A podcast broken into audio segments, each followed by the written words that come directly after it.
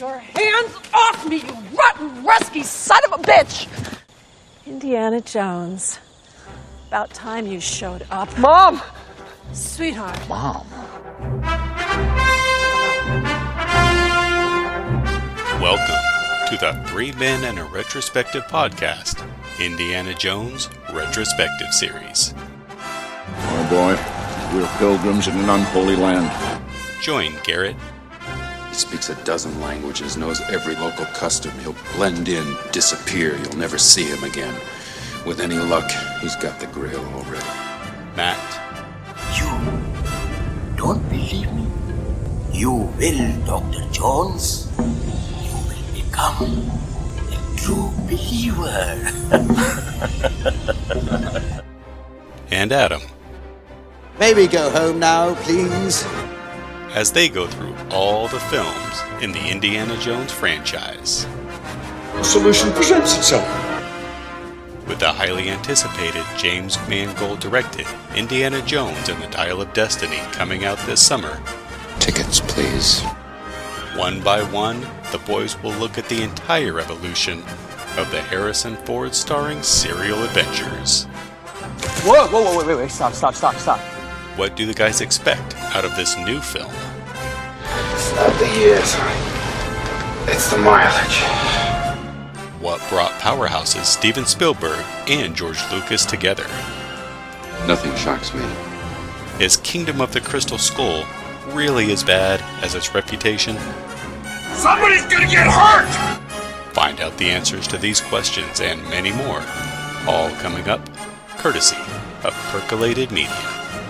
Okie dokie, Dr. Jones, hold on to your potatoes!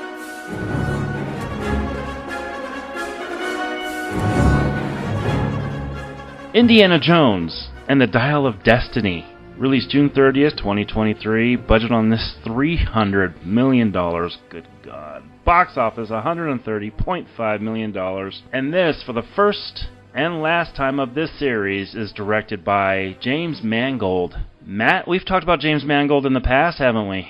This is the second retrospective where he has taken over a franchise after a movie that was lambasted by a lot of fans.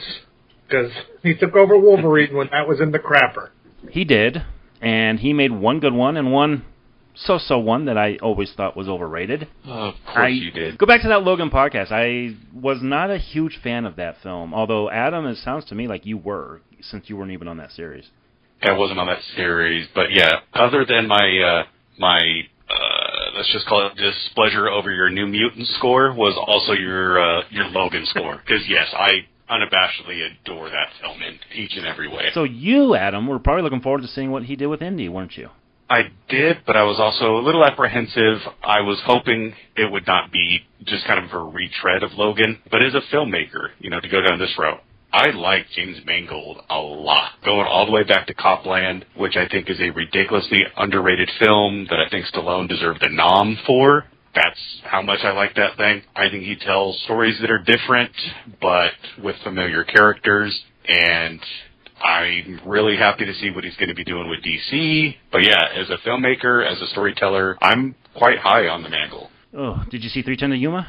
I never saw 3:10 to Yuma. I've heard it's fantastic. I think Matt champions that film quite a bit, but I've not seen it. But I was still apprehensive going into this, because while people praised the man, and I praised him for a movie that not a lot of people like. I like the Wolverine. Not a lot of people do. I enjoy the over-the-topness of that. When he's coming back to not only a franchise, but a much-beloved franchise. A franchise a lot of people, like myself, grew up watching. To take it from the reins of Steven Spielberg, who stepped down in 2020, I gotta say, even after kind of the high of Ford vs. Ferrari, I did think it was much better than I was expecting, honestly. I was not too high going into this theater. I was not too high on expectations going in. Matt, how are your expectations, sir?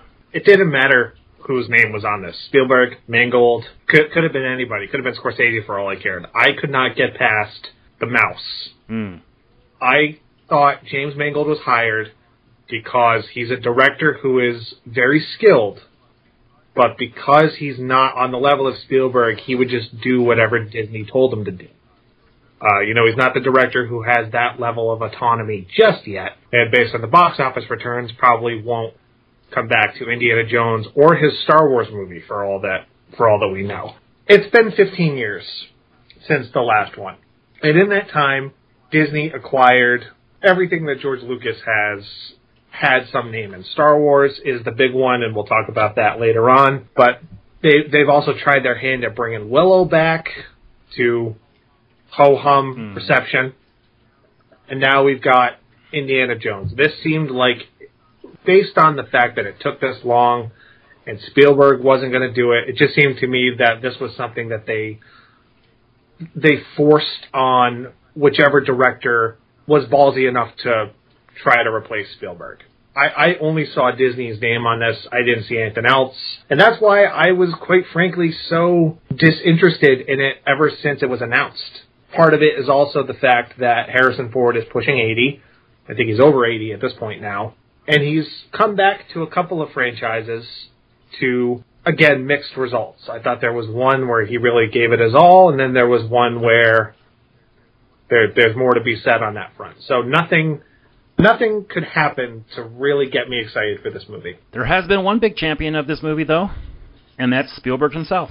He came out of Cannes saying, and I quote, "I didn't think anybody but me could do this character well, but I was proven wrong today." He has been he's been doing his best James Cameron impression. I don't know if it's because since he has a producer's credit, he gets points, but he got behind this. It debuted at Cannes about, a little bit over a month and a half ago at this point, at the time we record this. That still didn't raise my expectations that high. And, if that didn't raise it, the middling reviews. I mean, this thing...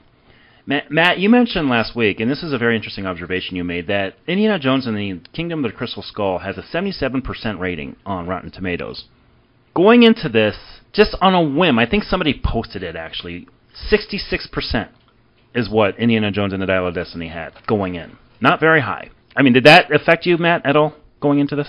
I'm glad you touched on the reviews, because I think that is a big factor, one of numerous that we'll talk about, as to why this movie is not performing the way that certainly Disney wanted it to. Unlike Crystal Skull, which did not really have any advanced screenings or word of mouth, they kept it very much like Area 51. They kept the door slammed pretty tight. This movie did have to combat 6+ weeks of a mixed reception at best. And when you're already talking about a movie that people were a certain percentage pessimistic about, and Cannes Film Festival is a very prestigious place for movies to premiere and be recognized, and it's also kind of a captive audience, so you think if anyone was going to be generous, it'd be the people who were the first to see a new Indiana Jones movie. But as we're seeing, I think that word of mouth has kept a certain portion of people away from the theaters.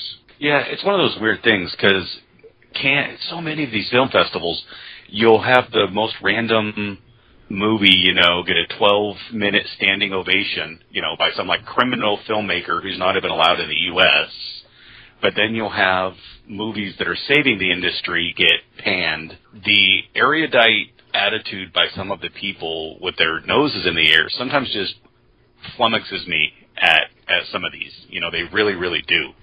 So as much as I knew, what some of their responses were, as much as I was trying to stay away from it, you couldn't really avoid that. It was, ho-hum. And ho-hum might as well be, translated as utter crap when it comes to trying to promote a film. That's just the way that it comes across. But I think anticipation and expectations are one of the most treasonous things to the film industry, because I think everybody was like, oh my God, okay, they're going to make another one to redeem Crystal Skull. And I think that was the thought process by everybody walking in to screenings and early reviews and things like that.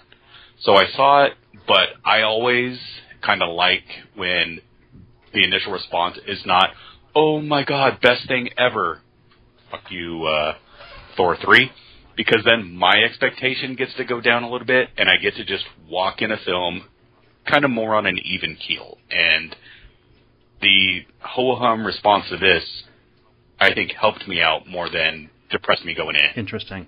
Even the budget of this, $300 million, that's a lot. I find some of these hard to book. I don't know. I think some of that, like before, and we talked about this in another film, I bet $80 million of that is technology that's going to be amortized over a decade because of how this movie starts off, which we're going to talk about in a minute. But that's either an all-in budget or something else, because I don't see $300 million production before marketing. I just don't. I don't know. With the way some of these filters are, the way some of these effects work, effects work is, I see it. Now, I don't know if it's all on screen. I think I'm with you on that. But this, you know, even if you do take out that $80 million, that's still, I mean, the first one started off at $20 million. You know, and now we're at $220 or $300 million. That's quite a lot. Steven Spielberg probably got a cut of this film more than the entire budget of Raiders. And that's why I say he's championing it probably more for his pocketbook than anything. It's in line with what Disney has done, though. Look at the budget for all their Star Wars movies. Mm-hmm. In fact, unadjusted for inflation, Force Awakens is the most expensive movie ever made at $447 million. Rise of Skywalker, $416 million. Last Jedi, $300 million. Look at the Marvel movies and those budgets. This is Solo, $271 million. I think they are front-loading a lot of their cost because Hollywood accounting is as secretive as the Illuminati. Mm-hmm. I think they're hedging a lot of their bet on both technology and marketing ahead of time, let alone the net profits you need as far as doubling your production budget to break even. I'm not surprised by the budget. I genuinely was not, but I think it's very counterintuitive when you look at Crystal Skull, which, you know, people have said heinous things about, and, you know, we weren't the most positive about it, but I don't think we were as critical as most are. It was 185. I think in some ways that movie looks better than this one. Yeah, I'm right with you on that, Matt. I don't really look at budgets too much, but that one really stood out to me. And depending on what I've read so many reports that say, you know, Harrison Ford made $20 million, or he made $12 million, or he made $10 million on this. It's really, really weird when I look at the accounting that goes into this. I'm just wondering, where did it go? It is kind of crazy because to pull somebody out of mothballs for Star Wars, you know, I mean, technically, you know, it's, oh, he's never stopped acting. Harrison Ford was kind of done, you know. So whatever it took for Disney to pull him not only to Star Wars, but to pull him into Indiana Jones and to pull him into Marvel, I think maybe the way that he's getting paid is hidden a little bit. Like I said, with that Hollywood financial, the only industry that's got financial accounting and financial forensics, you know, outside of the mob. But I do think that it might just be, you know, what it takes to get Harrison Ford back, and not just back to, but to get him back to put out an effort. So 2 points. Number one, the same people who said Harrison Ford didn't stop acting are the same people who said Robert De Niro didn't stop acting after he stopped making movies with Scorsese in the mid-90s. And number two, the thing that scared me above everything, more than the budget, more than Disney having their clutches on it, 4 writers credited on this production, and that does not account script doctors and all the different changes that just happen with conventional filmmaking. Mm-hmm. Really gave me pause for concern, given, as I found out last week, one of the writers on this was the main writer of Spectre. Yeah. So, you know, back and listen to that, folks. You know, with these kind of movies, I always prefer a singular voice. Even if the movie sucks, there's a better through line. You know, even something like Thor: Love and Thunder. I get the sense there was only one writer on that, even though there's 2 credited. I think Taika had the second writer killed and buried in the desert. And Adam, you talk about why would Ford come back to this. I believe it just goes back to around 2010, 2012. They were already talking about doing this. Kathleen Kennedy and Frank Marshall. Somehow, some way, Frank Marshall is a Facebook friend of mine. And so I see a lot of the articles and things that he posts, and I've sent them to you guys. And one of the things he has said is they always had an idea to do this because I believe they thought that Crystal Skull was not a good way to send the character off. If you go back and listen to that podcast, and like Matt said, we didn't have great things to say about it. But what I did say was I thought the ending was perfect send-off for this character. A lot like Return of the Jedi. You look at Return of the Jedi. You see Ewoks celebrate. You see the rebels happy. You see everybody's living happily ever after like a fairy tale. Boom. Cut off. I'm happy with that. But we got to bring the characters back because we got to have the fallout. And so they were working on this for quite a while. David Koepp did a pass on this. It's just the same old story. Lucas and Spielberg, they couldn't agree on anything. Finally, they agreed on it. And then when it came around time to film, I mean, Spielberg always said, I'm in.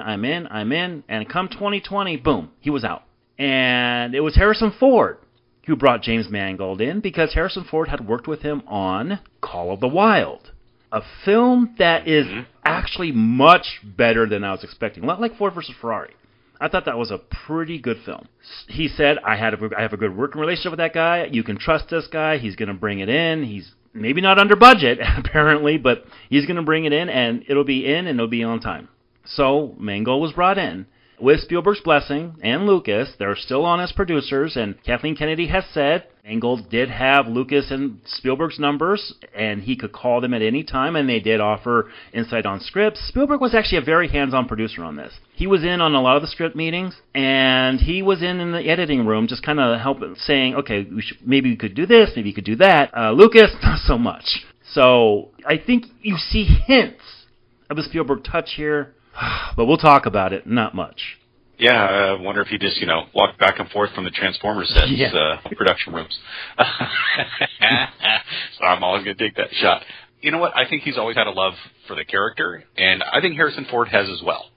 And I think maybe all that talk about recasting, a couple years ago, whether it was Pratt, whether it was all the other people, maybe that's when Harrison Ford, got off the rocking chair in Idaho and said, I'm coming back to my fedora.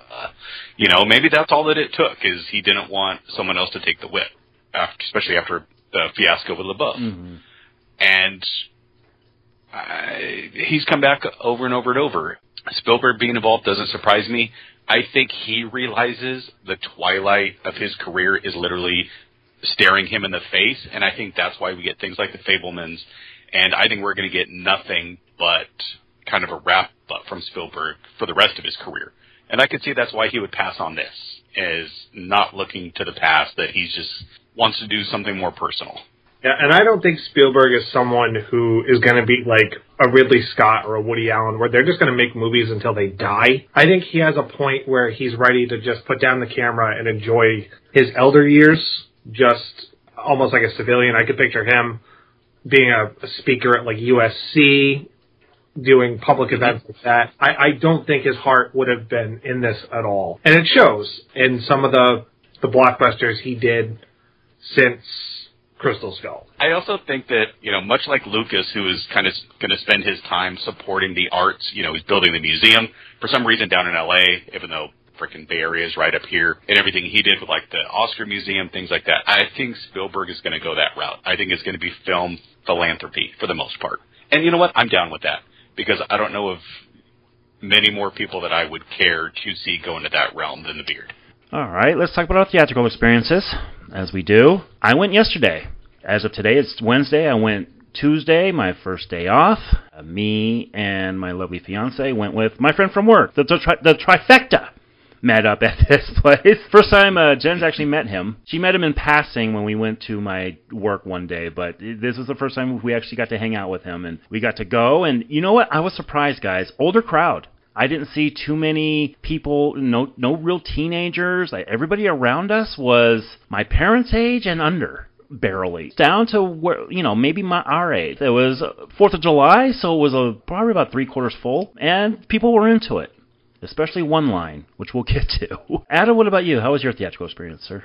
So I went Sunday morning before work. I work very, very late swing, so got up about 9 a.m., got dressed quick, went to the movie theater before I had to go back to work. Just because I wanted to see, if I had to wait till Monday or Tuesday, I was worried the crowd would be lesser. And I wanted to at least see it with a decent-sized crowd, which is what I would hope to see on the weekend. Spoiler, not really. Size-wise. But I wanted to get that kind of crowd theatrical type experience. So I forgone the IMAX or Dolby premium ticket because, as I've mentioned time and time again, much like Joe Pesci in the drive-thru, I get screwed every time I buy those tickets. So I went to the biggest non-premium type screen, still a big-ass screen, very nice, but standard seats. And 11:30 was the start time of the film, so noon by the time previews and Nicole Kidman stopped talking. It was 12, and she sat on my lap. And it was maybe 50 people in about a 300-seat theater, so it was not massive, but agreed, it was definitely skewed older. But I thought about that as I was looking around going, man, look at these old people in here, realizing they're my age now. But if a teenager was to see this movie, that means they would have been 5, 6, 7, or actually, no, they wouldn't have been that old. They would have been 2 or 3 when Crystal Skull came out. It's been 15 years. If they were 15 when Skull came out, they'd be in their 30s today. So I think that's something that's affected this, because you don't have in every other year Indiana Jones something like we do Star Wars and Marvel and things of that sort. So I think that is playing into the older crowd. That's a great point, actually. Matt, what about you? How was your theatrical answer? I picture Adam screaming at that laptop like Jim Cornette at that drive-thru at Dairy Queen. That's it. I also picture Garrett walking in, seeing that audience, and yelling, "You all belong in a museum." I went on a Friday night, which is like the prime showtime, 7:00, biggest theater in the multiplex. It was substantially filled, but I get the sense that the kids who were there only went because the parents dragged them to. I don't know how many would have gone by their own fruition, and I went by myself, because I'm one of those people that Adam talks about being 15 when Crystal Skull came out, and now I'm pushing 30, so I fit his timeline completely, and of course my kids are not old enough to watch this yet. I don't know if anybody's old enough to watch this, to be perfectly honest, but I'm glad that everyone who was there was at least paying attention to the movie. I didn't see any phones. I didn't see people getting up and, making a big fuss. People were just watching the movie. Same. Yep. Yeah, same here. Mm-hmm. Yeah, there is something nice to be said about that old audience. I did not have a no Apple Watch in my peripheral vision for 2 hours. You and those Apple Watches. All right, let's get on with the plot here. Unless anybody has anything else to add in the preamble, we have been built up to this, boys. This is the fifth movie. This is a movie that, my God, as a relatively new podcast, we're over a year old at this point. This was huge for me. This is a huge part of why I started this podcast, was for moments like this, big franchises like this. So I got to say, going into this plot, if I wasn't excited for the movie, I'm excited to talk about it with you guys. Let's put it that way.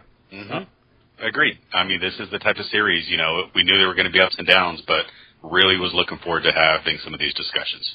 All right. So, very first company logo. I have something to say. I wasn't expecting it either, honestly. And as soon as that Disney 100 showed up on the screen, I looked at Jen and I was like, oh, God. I don't know why. When I'm watching this Indiana Jones movie, I know we're not going to get the Paramount logo. I understand that. But could we at least just have the Lucasfilm logo? That's it? Well, we did have the Paramount logo. It just wasn't first like it should have been. We eventually get it, but it's... This drove me nuts already. It was basically reaffirming my fear. Yeah. That this was a product designed for commercial success, not artistic integrity. Mm-hmm. I noticed it, but I wasn't offended, but it did kind of make my head turn sideways a little bit and go, well, shit, that's not the opening I'm used to. Okay. They haven't done this with the other films that they took, with the other properties they took from other studios. That's why it shocked me when I saw it. Star Wars does not start with the Cinderella castle in a galaxy far, far away. So, and the same thing with, things like Prey, some of the other stuff. Like, they haven't done this ever before. So to do it now is an interesting choice. We start off with some clocks in the background and the Lucasfilm logo before we cut to some credits that are very reminiscent of Raiders of the Lost Ark, and Mangold has said that was very intentional. We're seeing someone get tossed in a car with a hood on, and with the light shining, it's pulled off, and we're getting the reveal of 40 years ago Harrison Ford with current Harrison Ford voice. Look, we're going to be talking about this technology a lot in the oncoming years with Marvel and, of course, Star Wars in the next few months and everything in between. And I'll say this, the physical technology is great.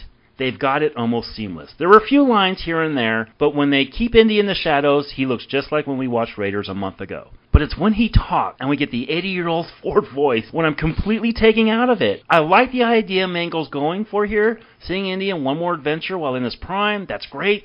But really, I was very distracted.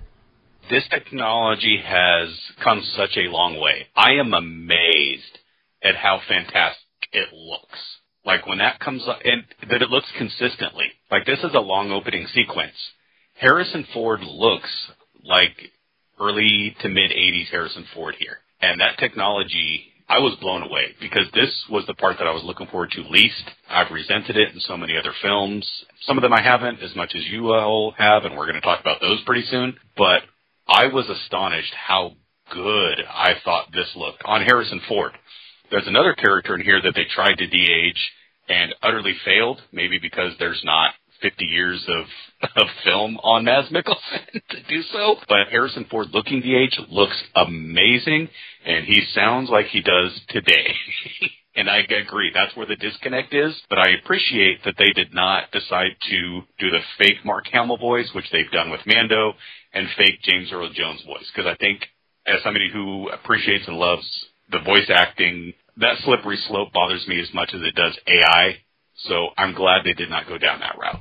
So I think this technology here looks as good as it's ever going to look, and I think it was wise for Mangold to shoot this predominantly at night, because there's less chances of you being able to catch it, because the parts where they shine the flashlight on them are really the only moments where you can see sort of the shine of that technology. But because, like, whenever he's running or doing the physical stuff, he's on top of the train, or there's no, like, light shining directly on him after he gets free, there's none of that uncanny valley stuff, or it's very minimal. The voice is indeed the big problem. I mean, I would rather someone dub him, like, get an impersonator, than that technology of basically one step away from artificial intelligence that they've used on the Obi-Wan show, as Adam mentioned. I resisted this from the trailer because I am so done with this, because I'm just, it's been overused. I mean, forget about Disney. They did it in a couple of the Terminator movies. So it's not just exclusive to stuff that Disney's doing. But I was surprised. It did not bother me as much as I thought it would. So we're hearing that the Fuhrer's in hiding as a box is open, and we're seeing the Lance of Longinus. Is that how you pronounce that? Longinus? I can't remember. I've always called it the Spear of Destiny. That's what it is in Hellboy. That's what it is in Constantine. That's what it is in so many other things. I will go with the Lance of Longinus. Some pretty good set work here as we're getting Indian more Nazi action. And the action does start with a bang. Or does it, as Indy fights his way out by hanging and then falling down as there are massive explosions. But I'm going to go ahead and say something right now that is the biggest crime I can say about any Indiana Jones film. I think the action of this movie sucks. There is zero propulsion in anything Indy does. Most of the scenes are filmed in a very dark tent. I get nothing out of any of the action being done in this movie, and that is a fucking shame. It's unremarkable. That's the word. There were two words that kept coming into my brain as I was watching this movie. There was that one, and there was me screaming internally, cut, because these action scenes go on for far longer than they attempt to justify. It's one thing if this was, 10 minutes. This opening's got to be the longest one. It's got to be up there with Crystal 25 Skull. Minutes, this fucking opening is. It's up there with Spectre. Up there with Spectre. It's up there with The World Is Not Enough. But yeah, I think the action in this movie is very disappointing. There's nothing in here that I would classify as great. And to be honest, there's no excuse. When you look at what the previous films have done, when you look at modern-day franchises, and I'm not talking about Marvel or the big-budget computer effects-ridden ones. I'm talking about stuff like John Wick and Mission Impossible, where it's predominantly practical and really impressive stunt work. Here, there's none of that. There's not a lot of imagination in these action scenes whatsoever. And to be honest, this opening felt like it was written by one of those AI machines, because it feels systematically designed to please the purists. He's fighting Nazis. They do the stuff where, it's a little bit of ingenuity. He's got the charm, but he also gets out of stuff based on dumb luck. I thought the opening it's good, but it wasn't doing anything to make me feel like this movie was warranted. It felt like it was trying too hard to please people in the way that Force Awakens, as we'll talk about, played it too safe. I adore this opening to this movie. Wow. From the way that it's shot, I'm actually very, very happy to see a night shoot that's not blue-gray. Like, I could see everything that's going on, but still tell that it's at night. And so many movies, even $300 million ones, fail at that aspect. I've only seen one movie that this cinematographer, Papa Michael, had shot, and that was Ford vs. Ferrari. So I didn't think he would be up for this, but I think he is. I like the action. I like that while we're fighting Nazis, it's not wall after wall after wall of giant red and black swastikas. I like that it's a little more realistic than what we got from them in Last Crusade. I like the train. And then when we get, you know, his partner here, I think this feels like a serial. I will agree with Matt that this feels like it was written to please purists, fans, whatever you want to do, that it's, you know, a by-the-numbers thing. But I think this works huge. I was enjoying this entire opening sequence, and I think this feels like a serial more than almost any part of the franchise. Wow, if they wrote it to please fans, I'm a fan, and I wasn't too pleased by this. And you're saying the action in this opening scene, but what about overall in the movie, Adam? Overall in the movie, do you think the action's up to par? I think it's above par. I think it's better. We'll go as we go through along. I don't think all of it is top tier, but I think it's better than half the movies in the series. All right. So, as Matt mentioned, we're meeting Basil Shaw, a professor at Oxford and an archaeologist, played by Toby Jones. Somehow a character Indy has known for all these years, yet we are just now meeting him. Well, he was Armanzola. He was trapped in Nazi Germany, Captain. We're also meeting our main villain of the movie, Dr. Voller, played by Mads Mikkelsen. I gotta say, I had a lot of hope for this character, as maybe he could bring the same kind of real-world menace and cunning wits of the best villains of this franchise. As this character is, I have to say that even Spalko is head and shoulders above this guy. I get nothing from him as far as menace goes. I think one of the signs that this movie felt Disneyfied is the cast list. These are all people who have either been in MCU, Toby Jones, Mads Mikkelsen, right down to Thomas Kretschmann playing the main Nazi.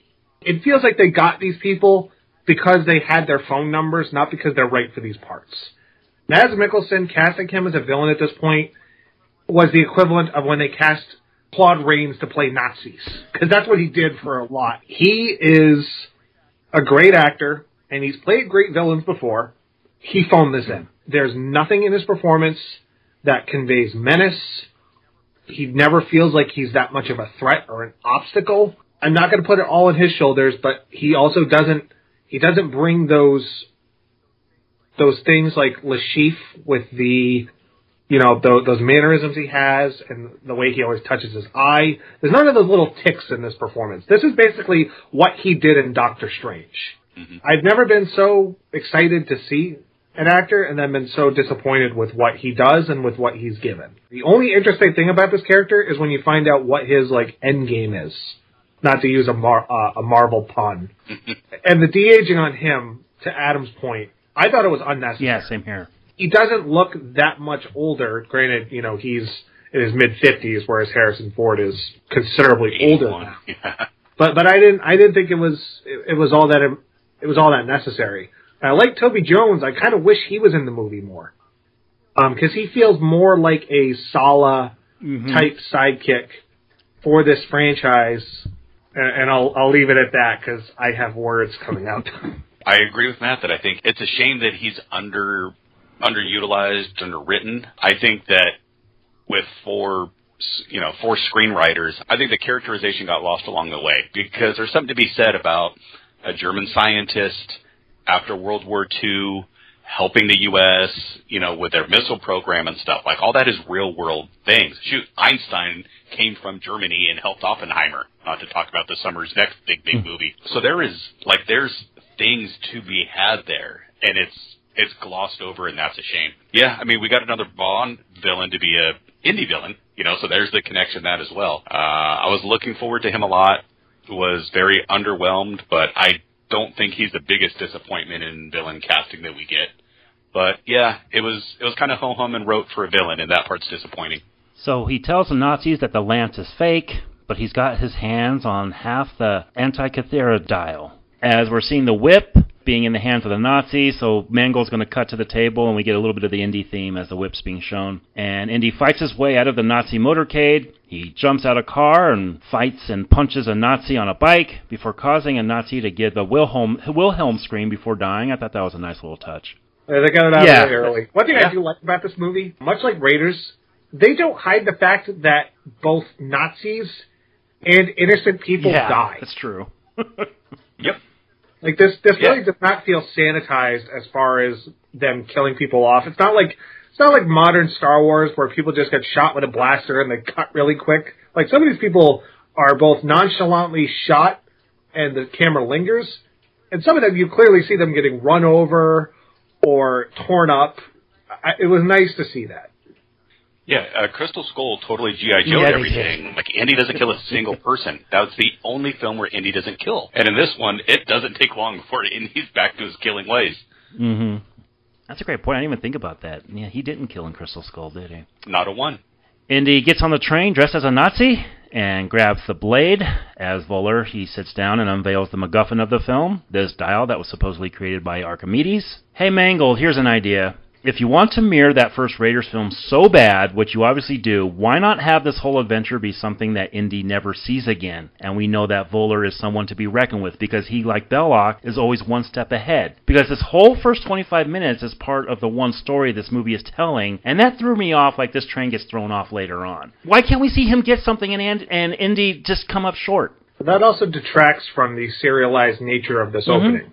If it wasn't tied to the rest of the plot, I could see more of Adam's point. But because it's consequential, except for the fact that people can survive getting hit by a pipe while on a speeding train at full speed and, show up totally okay, I can't tell you how much that's really crazy. Like, but I watched him get hit by that pipe. I'm like, they got to do some real solid explanation to explain how he's okay based on the trailer. And nope, like a lot of things in this movie, there's no explanation. I thought maybe he'd come back as his brother or something. That's the only thing I could have thought, but no. Or they were going to introduce the obvious time travel. That's true. Early. Yeah, good point. I thought they were going to give him a wound on the eye as a nod to Casino Royale. Oh, God, I would have fucking rolled my eyes.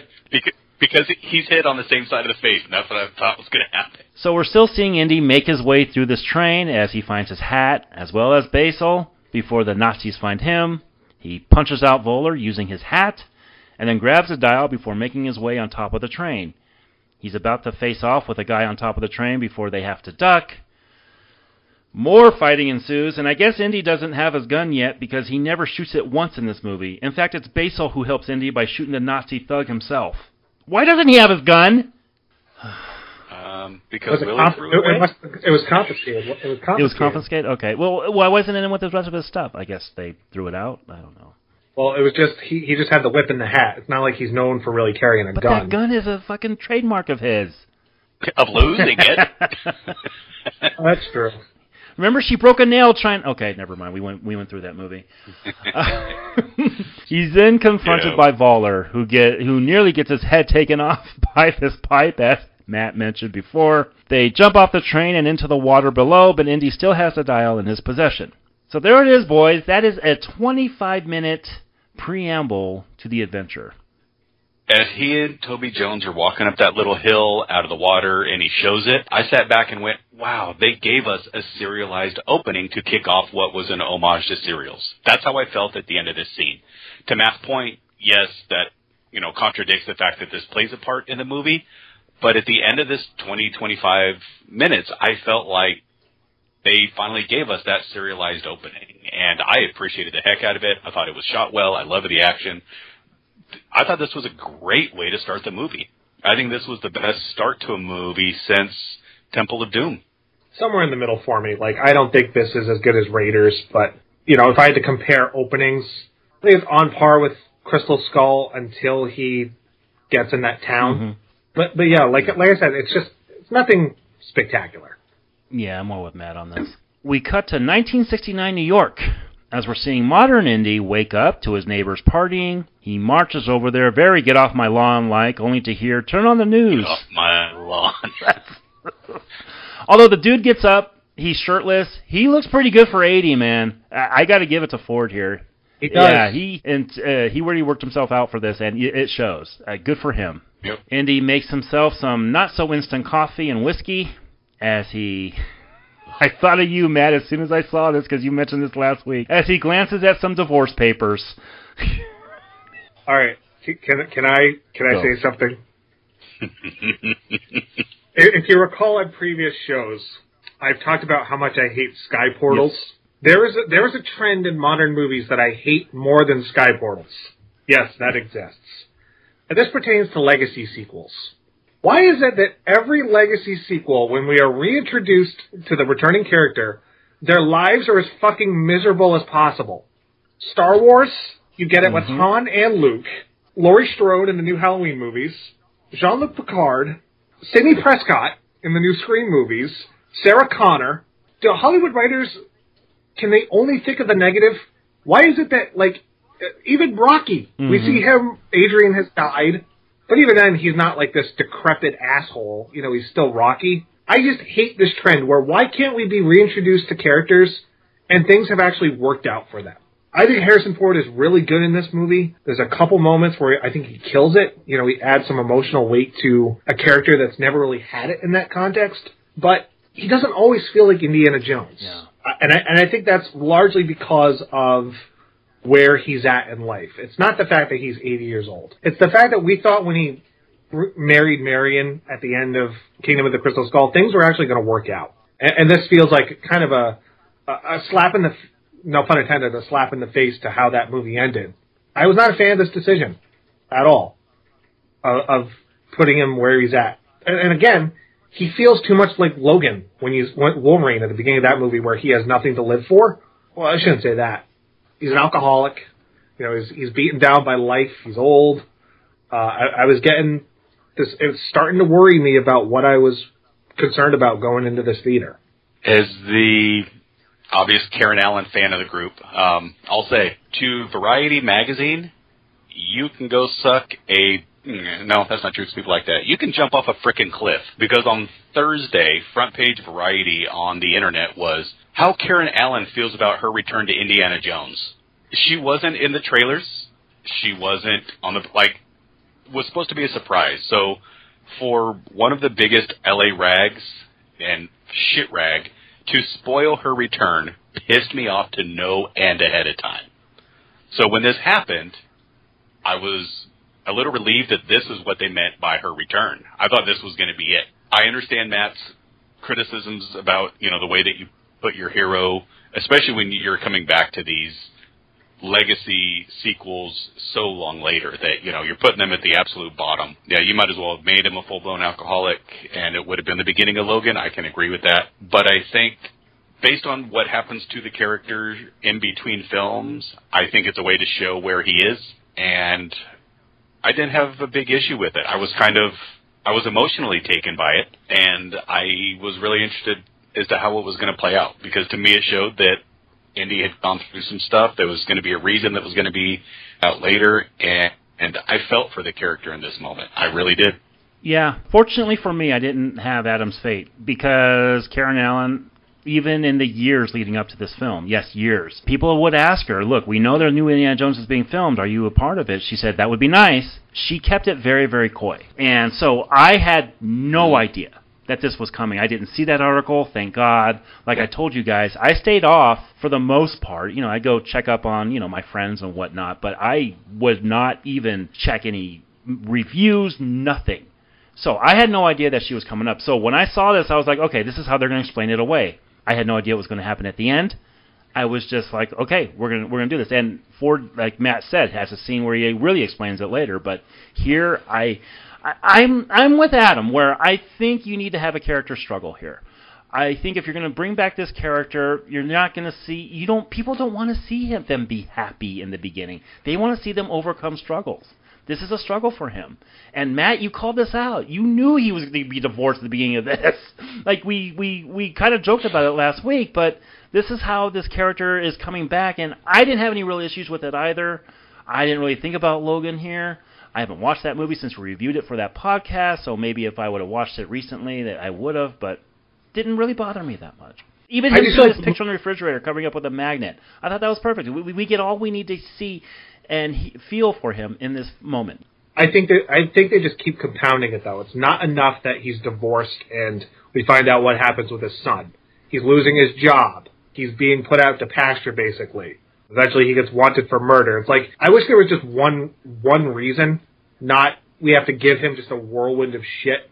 Because I'm trying to think, there's only one instance where I have liked them revisiting a legacy character and them not being what you think they should be. And we'll talk about that very soon.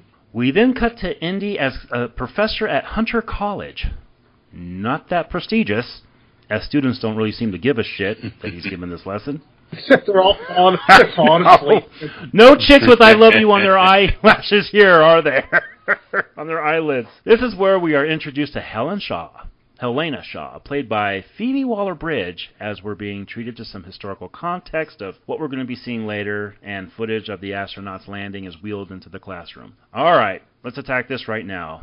Helena Shaw has been taking a beating on my feed, as people have pretty much rebelled against this character, and I'm going to go ahead and say I don't mind her. There is a character later who I legitimately hate more than any character in recent memory. She's brass, she's cunning, and she's a challenging foil for Indy. We'll learn that she's his goddaughter, so right away we realize that there's not going to be any creepy funny business between her and Ford, and as a foil for Indy and the catalyst of most of this film's quote-unquote action, I like her. I fucking can't believe what I'm hearing. What a self-serving, selfish, condescending, know-it-all cunt. I am not going to mince words about this character at all, because this is the Kathleen Kennedy model of strong female character, where it's everything I was afraid of. She is right at every single instance. Indiana Jones takes a backseat through the entirety of this movie. The problem that I have is not that she keeps, like, betraying him or kind of stringing him along. It's the fact that we're supposed to feel empathy for this character when she talks about the reason why she resents him so much. Because it comes out of fucking nowhere, and it's only there because predominantly there's a character that's introduced because everybody has to be fucking related to somebody. I think this is... She makes Willie look like an animal. I have not hated a movie character... and I am not the person... on record who has ever really gone against strong female characters or lay up attempts at, chauvinism.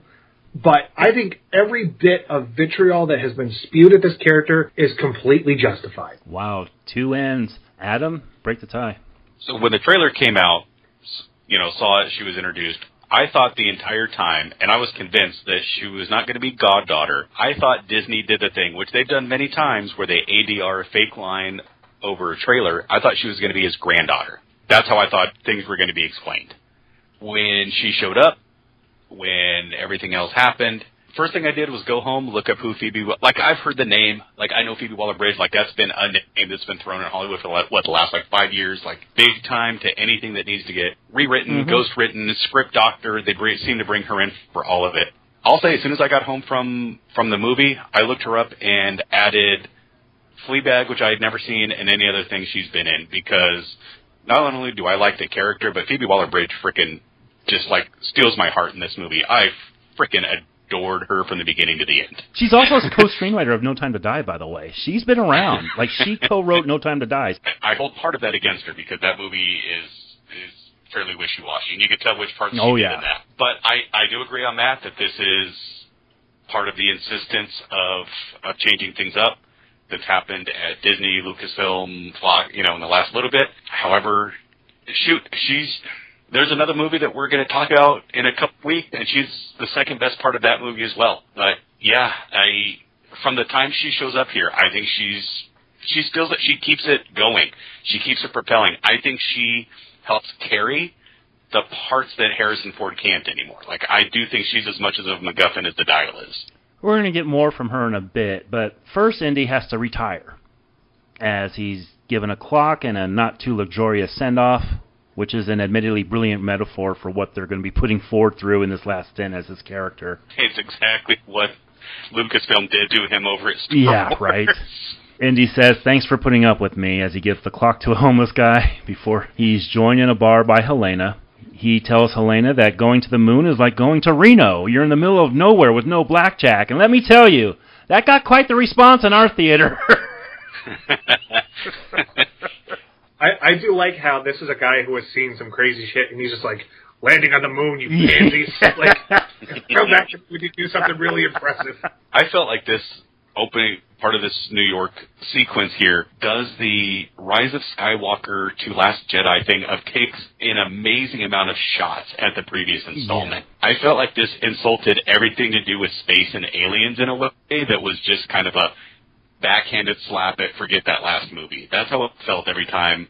You know, he rolls his eyes at the girl and the astronaut sitting on the subway, and just he doesn't give a shit about space at all. And it just feels like a forget that last film. We cut to the quote-unquote bad guys of the film, headed by Waller and this Hulk-looking thug, as well as the wooden Boyd Holbrook. I hate these fucking villains so much. Boy. Did they just get Boyd Holbrook's... I know!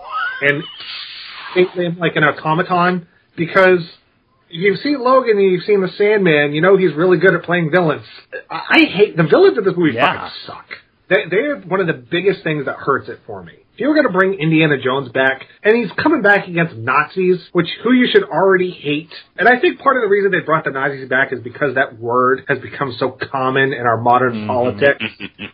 Among other things, but they're boring. They only show up when the plot needs them to show up. Everything about Operation Paperclip and them being experts with the fucking CIA is given lip service at best, so I'm partially confused as to how all this is being orchestrated. It's bad storytelling, and they're the bottom tier of Indiana Jones villains by far. Why is Boyd Holbrook in this movie? Like, there's no reason for... Like, he doesn't do anything that Bowler can't or wouldn't do other than shoot a few more people. He's redundant. He doesn't give a good performance whatsoever. He looks like he's got a mouthful of something the entire time, which just annoys the living hell out of me, because he looks like he's just got a wad of something in his mouth, no pun intended. It's not that he... You know, if he gave a bad performance, I might be entertained. He doesn't give a performance. He sleepwalks more than Indy does at the beginning of this movie while he's laying in that chair. And then this other big hulking guy is so over-exaggerated that he's a distraction. Positively. You get the big, hulking guy that Indy's going to do some of those awesome punches with. You have those scenes. But this guy is such an exaggeration, he feels like an effect. Yeah. He feels like they pulled a bad CG version of the Abomination out of freaking She-Hulk and throw him in here. Like, that's just, he's awkward. Absolutely. So, yeah, these two, it's redundant, they don't fit, and then they throw in this other character here in about 2 minutes who has no role or reason to be in this movie. Well, she's there to fulfill Kathleen Kennedy's diversity quota. True. Like, if you're pulling people from Bond and whatnot, why not pull Batista here? I mean, he would have been perfect for this. Because Batista has... You'd be mad? Batista read the script and knew he'd have nothing to do. Disney's... Batista's done with Disney. He's never going back to the mouse. Too. He sort of cussed them out. We're finding out that Helena just graduated in archaeology, because of course she did. And is then giving some information on the Archimedes dial. And where have we heard this before? Her dad had diaries and journals and was obsessed with it. And also went crazy. Yeah, and went crazy. She says she knows they lost the dial in a river located in the Alps, and she was thinking they could go there and find it. And she could go look for fortune and glory. Wait, no. I mean, she could be famous. Indy asks, "Why are you chasing the thing that drove your father crazy?" And she responds with, "Wouldn't you?" She also gives the attempted mission statement of the movie, of Indiana Jones going on one last adventure. Yep. It feels like the movie's stopping to try to justify its own existence.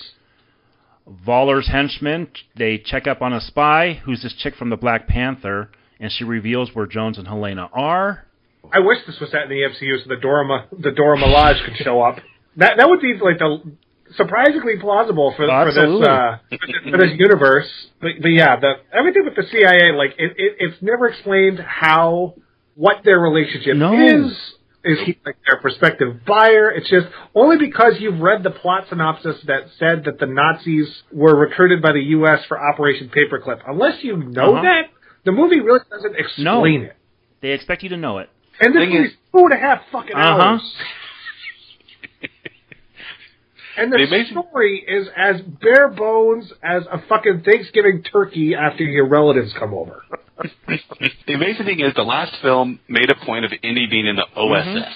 Do you know what the OSS was? It was the precursor to the CIA. You could have a great tangential connection is to the CIA, OSS, Indiana Jones. Like, you could build that connection with about 3 lines, 3 sentences, and they don't. You know, it's just, and yeah, you need to understand, as Matt said, Paperclip, and you need to understand that history. I did, doesn't bother me, I thought it was cool, but yeah, agreed. Can you imagine some 24-year-old sitting in the movie theater having no idea what the hell that's about?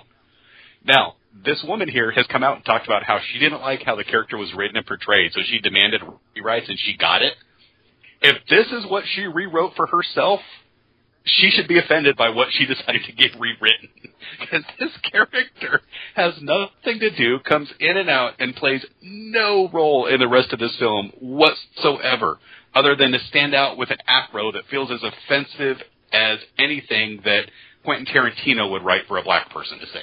Yeah, Pam Grier would look at that outfit and go, I mean, come on, I was in blaxploitation, and that's a bit, I would be caught dead wearing that.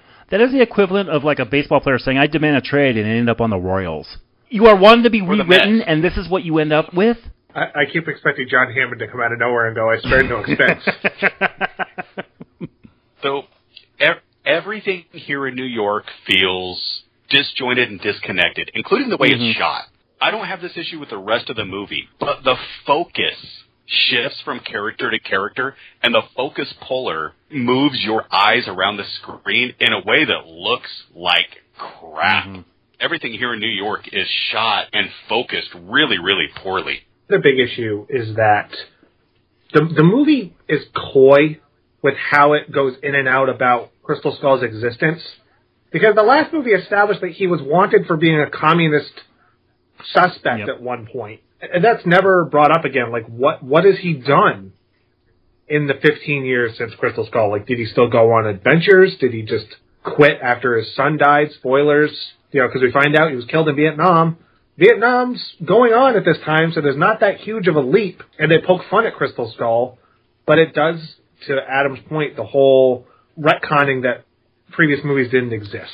Well, if you're going to tell a serial, you're going to tell them about this one adventure. So I get what they're going with there, but you're absolutely right. If we're following this character, and this is a character piece, and we're wrapping this character up, we need to know what he's been doing ever since. Yeah, and this was the problem with this series becoming more focused on family and Indiana Jones as a character with Last Crusade on. This is the problem you run into. We're seeing them go and find some more of Basil's notes, and they study the dial, which supposedly can create fissures in time, and that Basil gave Indy the dial for him to destroy, which Indy never did.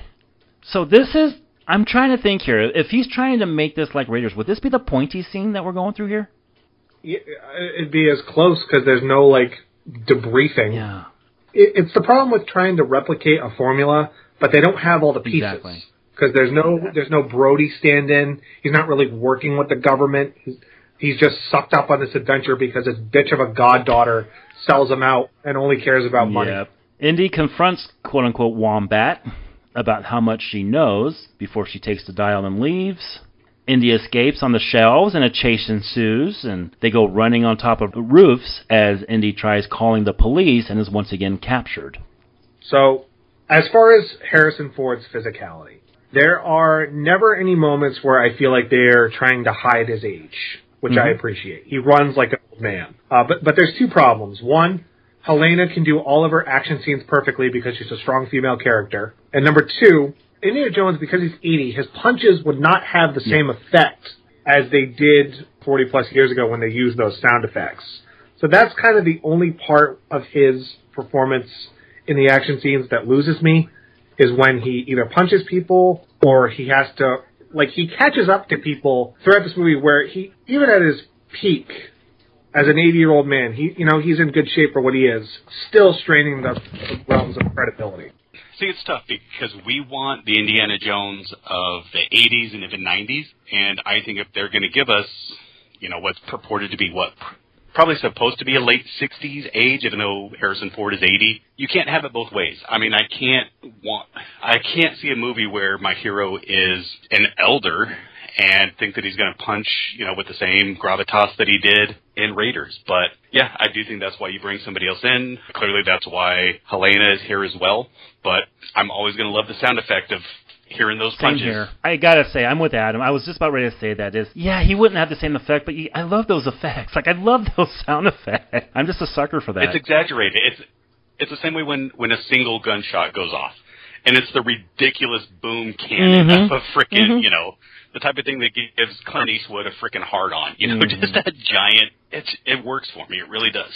The Nazis interrogate Indy about why Helena was meeting up with him as they take Indy out of the van after an accident and make their way through a ticker tape parade celebrating the Apollo 11 astronauts. Indy starts shouting, "Hell no, we won't go," before escaping and hopping on a horse. Another chase ensues as he makes his way through a subway station. He tells someone to hold his horse as he jumps on a train and tells the person next to him the subway's faster. I thought this was the best action in the movie. It doesn't go on for 20 fucking minutes. And, outside of the one janky shot of his head on that horse as he reaffirms his position, this is where I think they don't hide his age, but they come up with a scenario to where it makes sense that he's able to still be some kind of action hero because the horse does all the work. It's not like he's sprinting down the street or anything like that. I think with the one-liners, he's been a jokey character, but I think there's instances where he feels too much. It's that group think at Disney where everyone has to be a one-quip wonder. I don't know. He's always had those lines, though. Think of it's not the years, it's the mileage. Sala, I said no camels, this is 5 camels, can't you count? Like, he's had that sense of humor this entire series, so I didn't really think about that too much. And, in fact, Adam, you said it when we did Return of the Jedi. Like, the lines he was delivering in that was more Indy than Han Solo. So he's always had this kind of niche about him where he's always been delivering these lines, so I didn't really think about that. He has... I think to Matt's point, though, I think he always says these smart-assy lines in anger that comes across as funny, and here he is making it as a quip. Some of these lines feel like they were written for Chris Pratt, not written for Harrison Ford Indy, so I get it, but I'm laughing as it goes along. It breaks the tension. It's a good scene. I think finally it starts to get shot really well because I couldn't stand the rest of the way New York gets shot. People, please remember, if you go down into a train transit platform, there is third rail power that can electrocute you. Please don't do that for your own safety. Please stand away from the third rail. But, seeing them on the horse, seeing them do that, it is a fun action scene. It ends well. I have a good time with it. I have no idea how Holbrook is riding that motorcycle down. He gets stopped by the gates, and then suddenly he found a way to hop over the gates. But, it's Fast X. Oh, boy. Waller is told of what happened with Jones, and he hangs up the phone. Meanwhile, Indy is recognized as a killer on TV before Salah shows up in his prototypical job of taxi driver and punches the guy out. We're getting a little catching up with Salah and his grandchildren, who watch too much TV, but they know their history. Adam, what do you think about this way of reintroducing Salah? So is it offensive to have the Middle Eastern cab driver here in New York? Abso-freaking-lutely. Is that exactly what the cab drivers were in New York? Abso-freaking-lutely. So sometimes the offensive stereotypes are accurate, as bad as that might be. But I'm glad to see John Rhys Davies here. Even with the reduced, diminished type role that he has, he's a lovely presence. I don't give a damn about Lord of the Rings, so John Rhys Davies is not Gimli to me. He's Salah. And I smile when I see him back on screen, even knowing that it was coming. That's another character they could have kept out of the trailers, and it would have been okay, but I'm happy to see him here. You do know he played Kingpin, right? What? Ah, wait till we get to Incredible Hulk. Trial of the Incredible Hulk, yep. Ah, shit. Yep. Matt, how'd you feel seeing Salah? Well, before I get to Salah, you glanced over, Indy is wanted for murder. For the next 5 minutes, and then as soon as they get to Tangier, that plot point never comes up again. Dies, yep. Drives me nuts.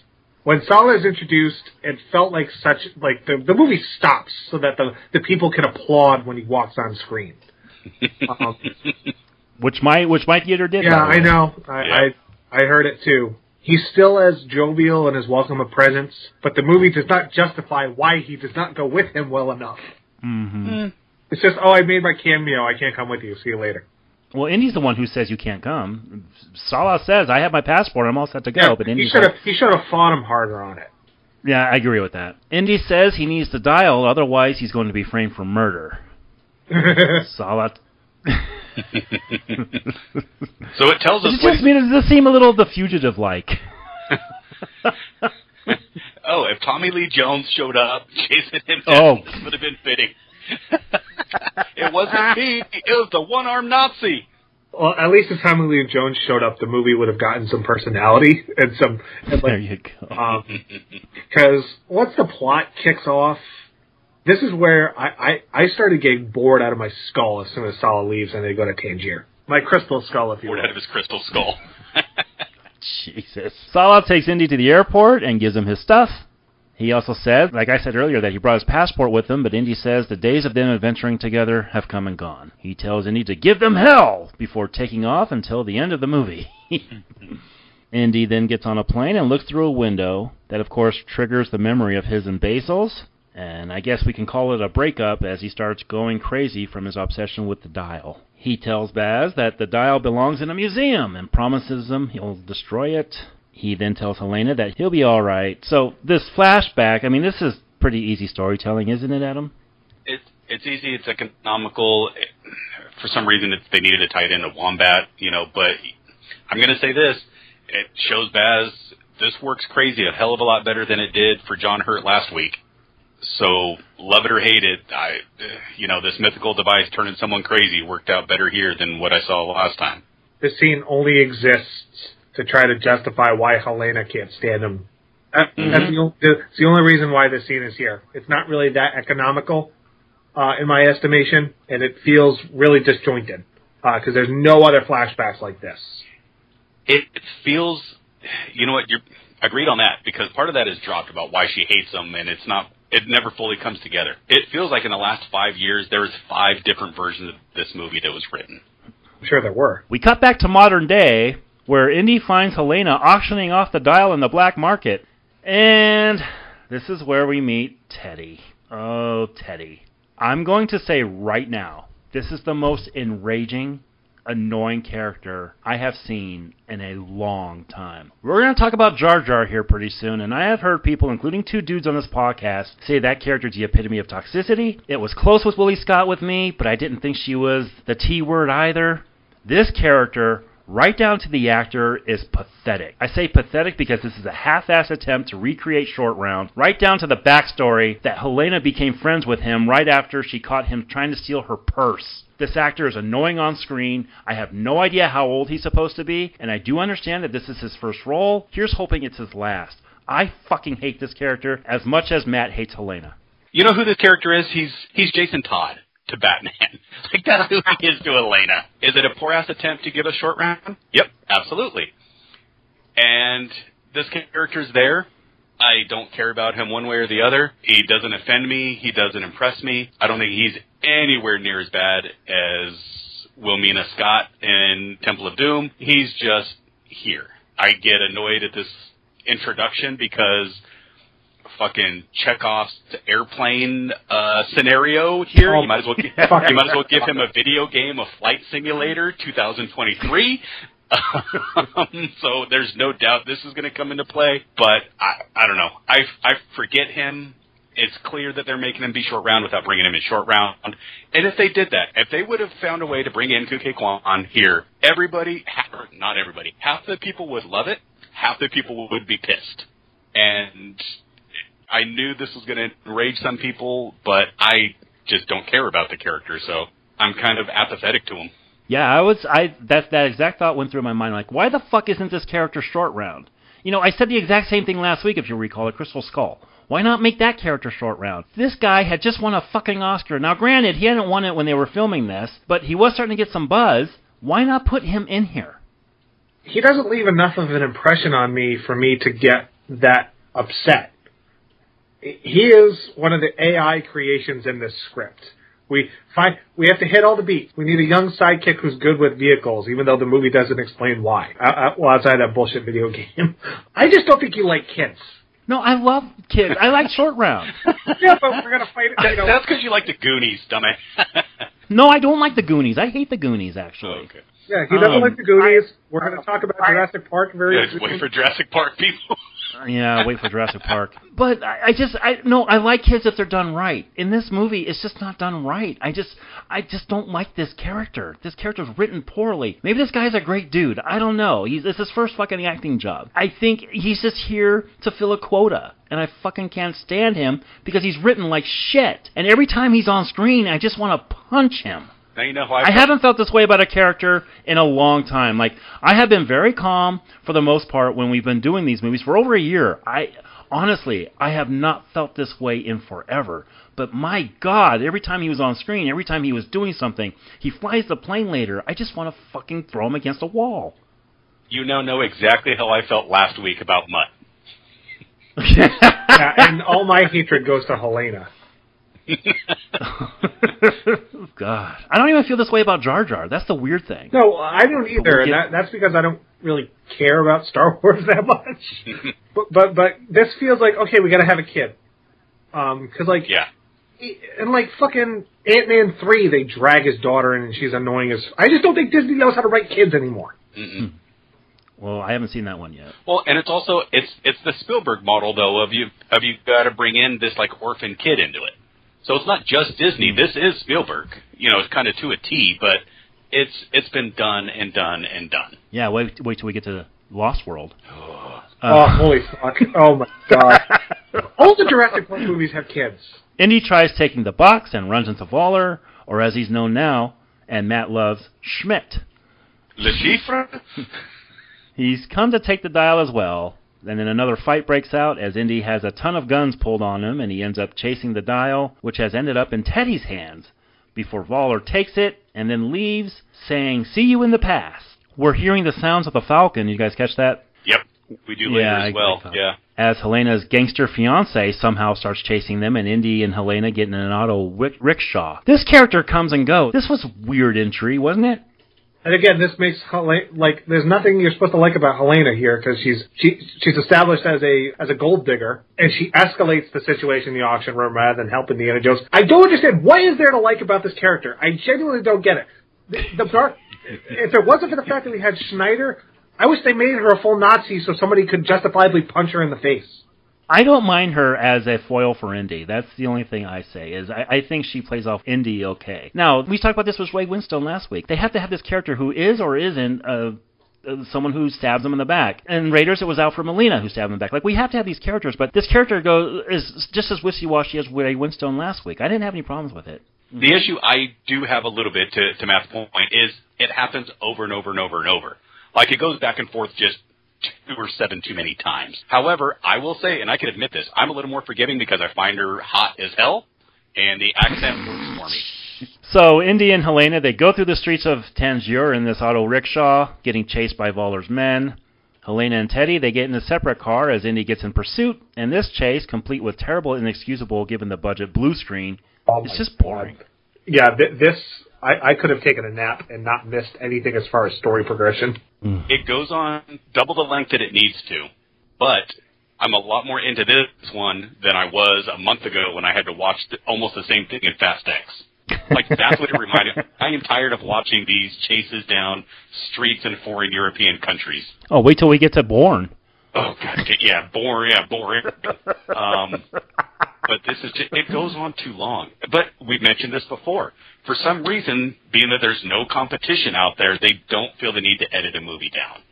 There's also, again, no bystanders that are getting run over, or, you know, this is where, you know, people return to their homes.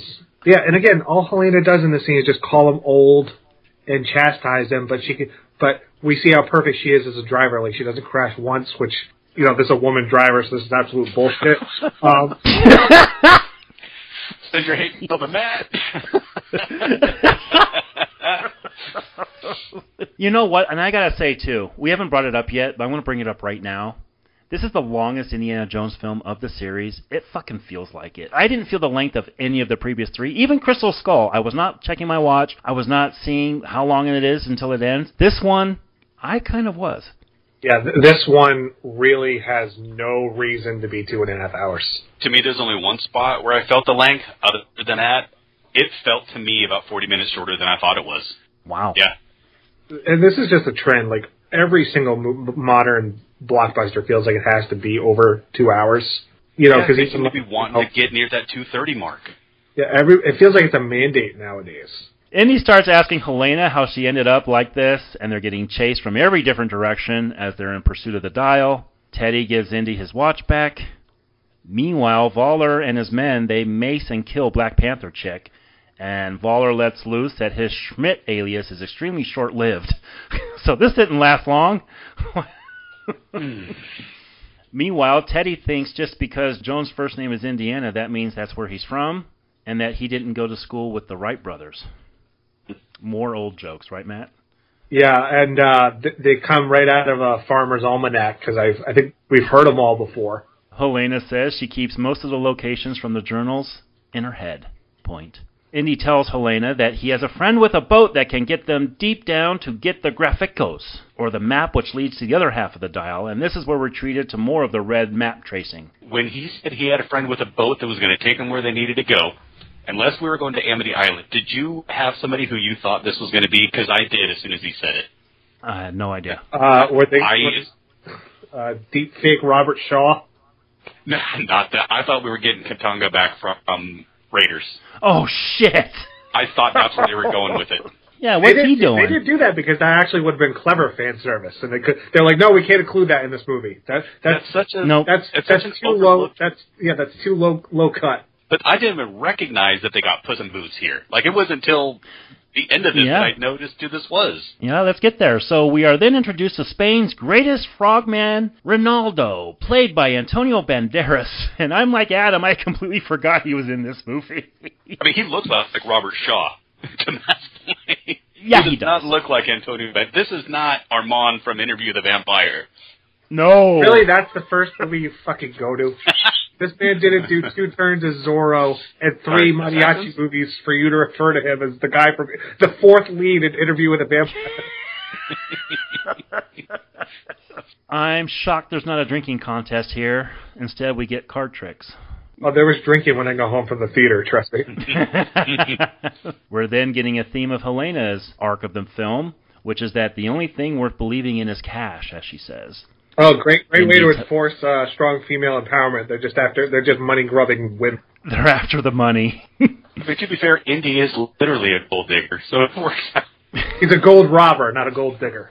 Yeah, exactly. He then tells Helena that if he had the power to go back in time, he would have stopped his son from enlisting in the Vietnam War, and he would have told him that he was going to die, and this would be the very thing that pretty much broke up the marriage between him and Marion. To which Helena replies, "You're still wearing the ring." There has been a lot of, shall we say, questionable writing in this movie. We've pointed it out, but this, I think, is the perfect way to write Mutt out of the story. No one, probably Ford, first and foremost, wanted Shy back here, and if you were to write him out, this was the perfect way to do so, and it explains why Indy is where he's at in the beginning. Well, at the half-hour point of this film, after that 25-minute. I liked the way this was. I liked the way Ford delivered it. Matt, do you have anything good to say about this movie? Yeah, I thought Ford killed it. This reminded people that he is actually a really good actor when he's given those opportunities.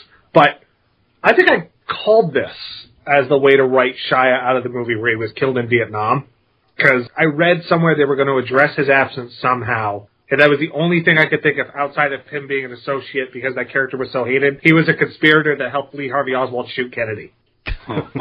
Wow. But what is Helena's reaction? She just goes, oh, after he tells her the story. Because this woman has her mouth open in more scenes than Kristen Stewart in the Twilight movies. Like, every time I look at this fish-faced bitch, I want to scream. We are going to have people after our heads after this podcast. Adam, are you with us? Do you think this is a good scene? Adam, do you think it's a good way of writing this character out?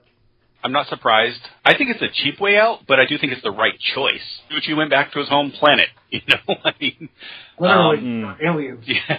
Well, no, it'd be another dimension, remember? Yeah, interdimensional. But it's timely with the Vietnam War.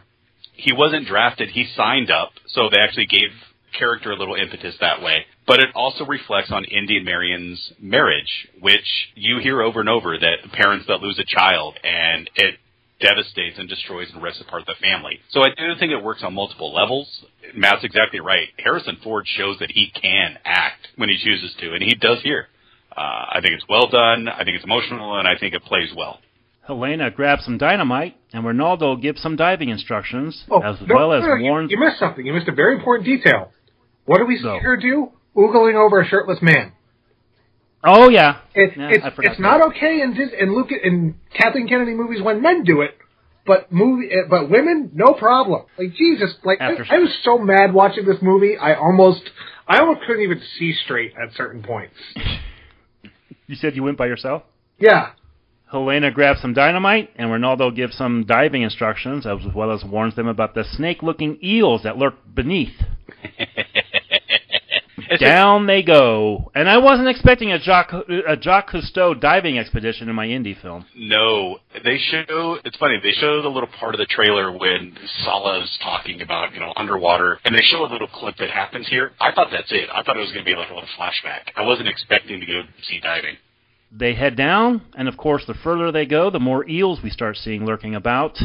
They grab the map before the eels attack.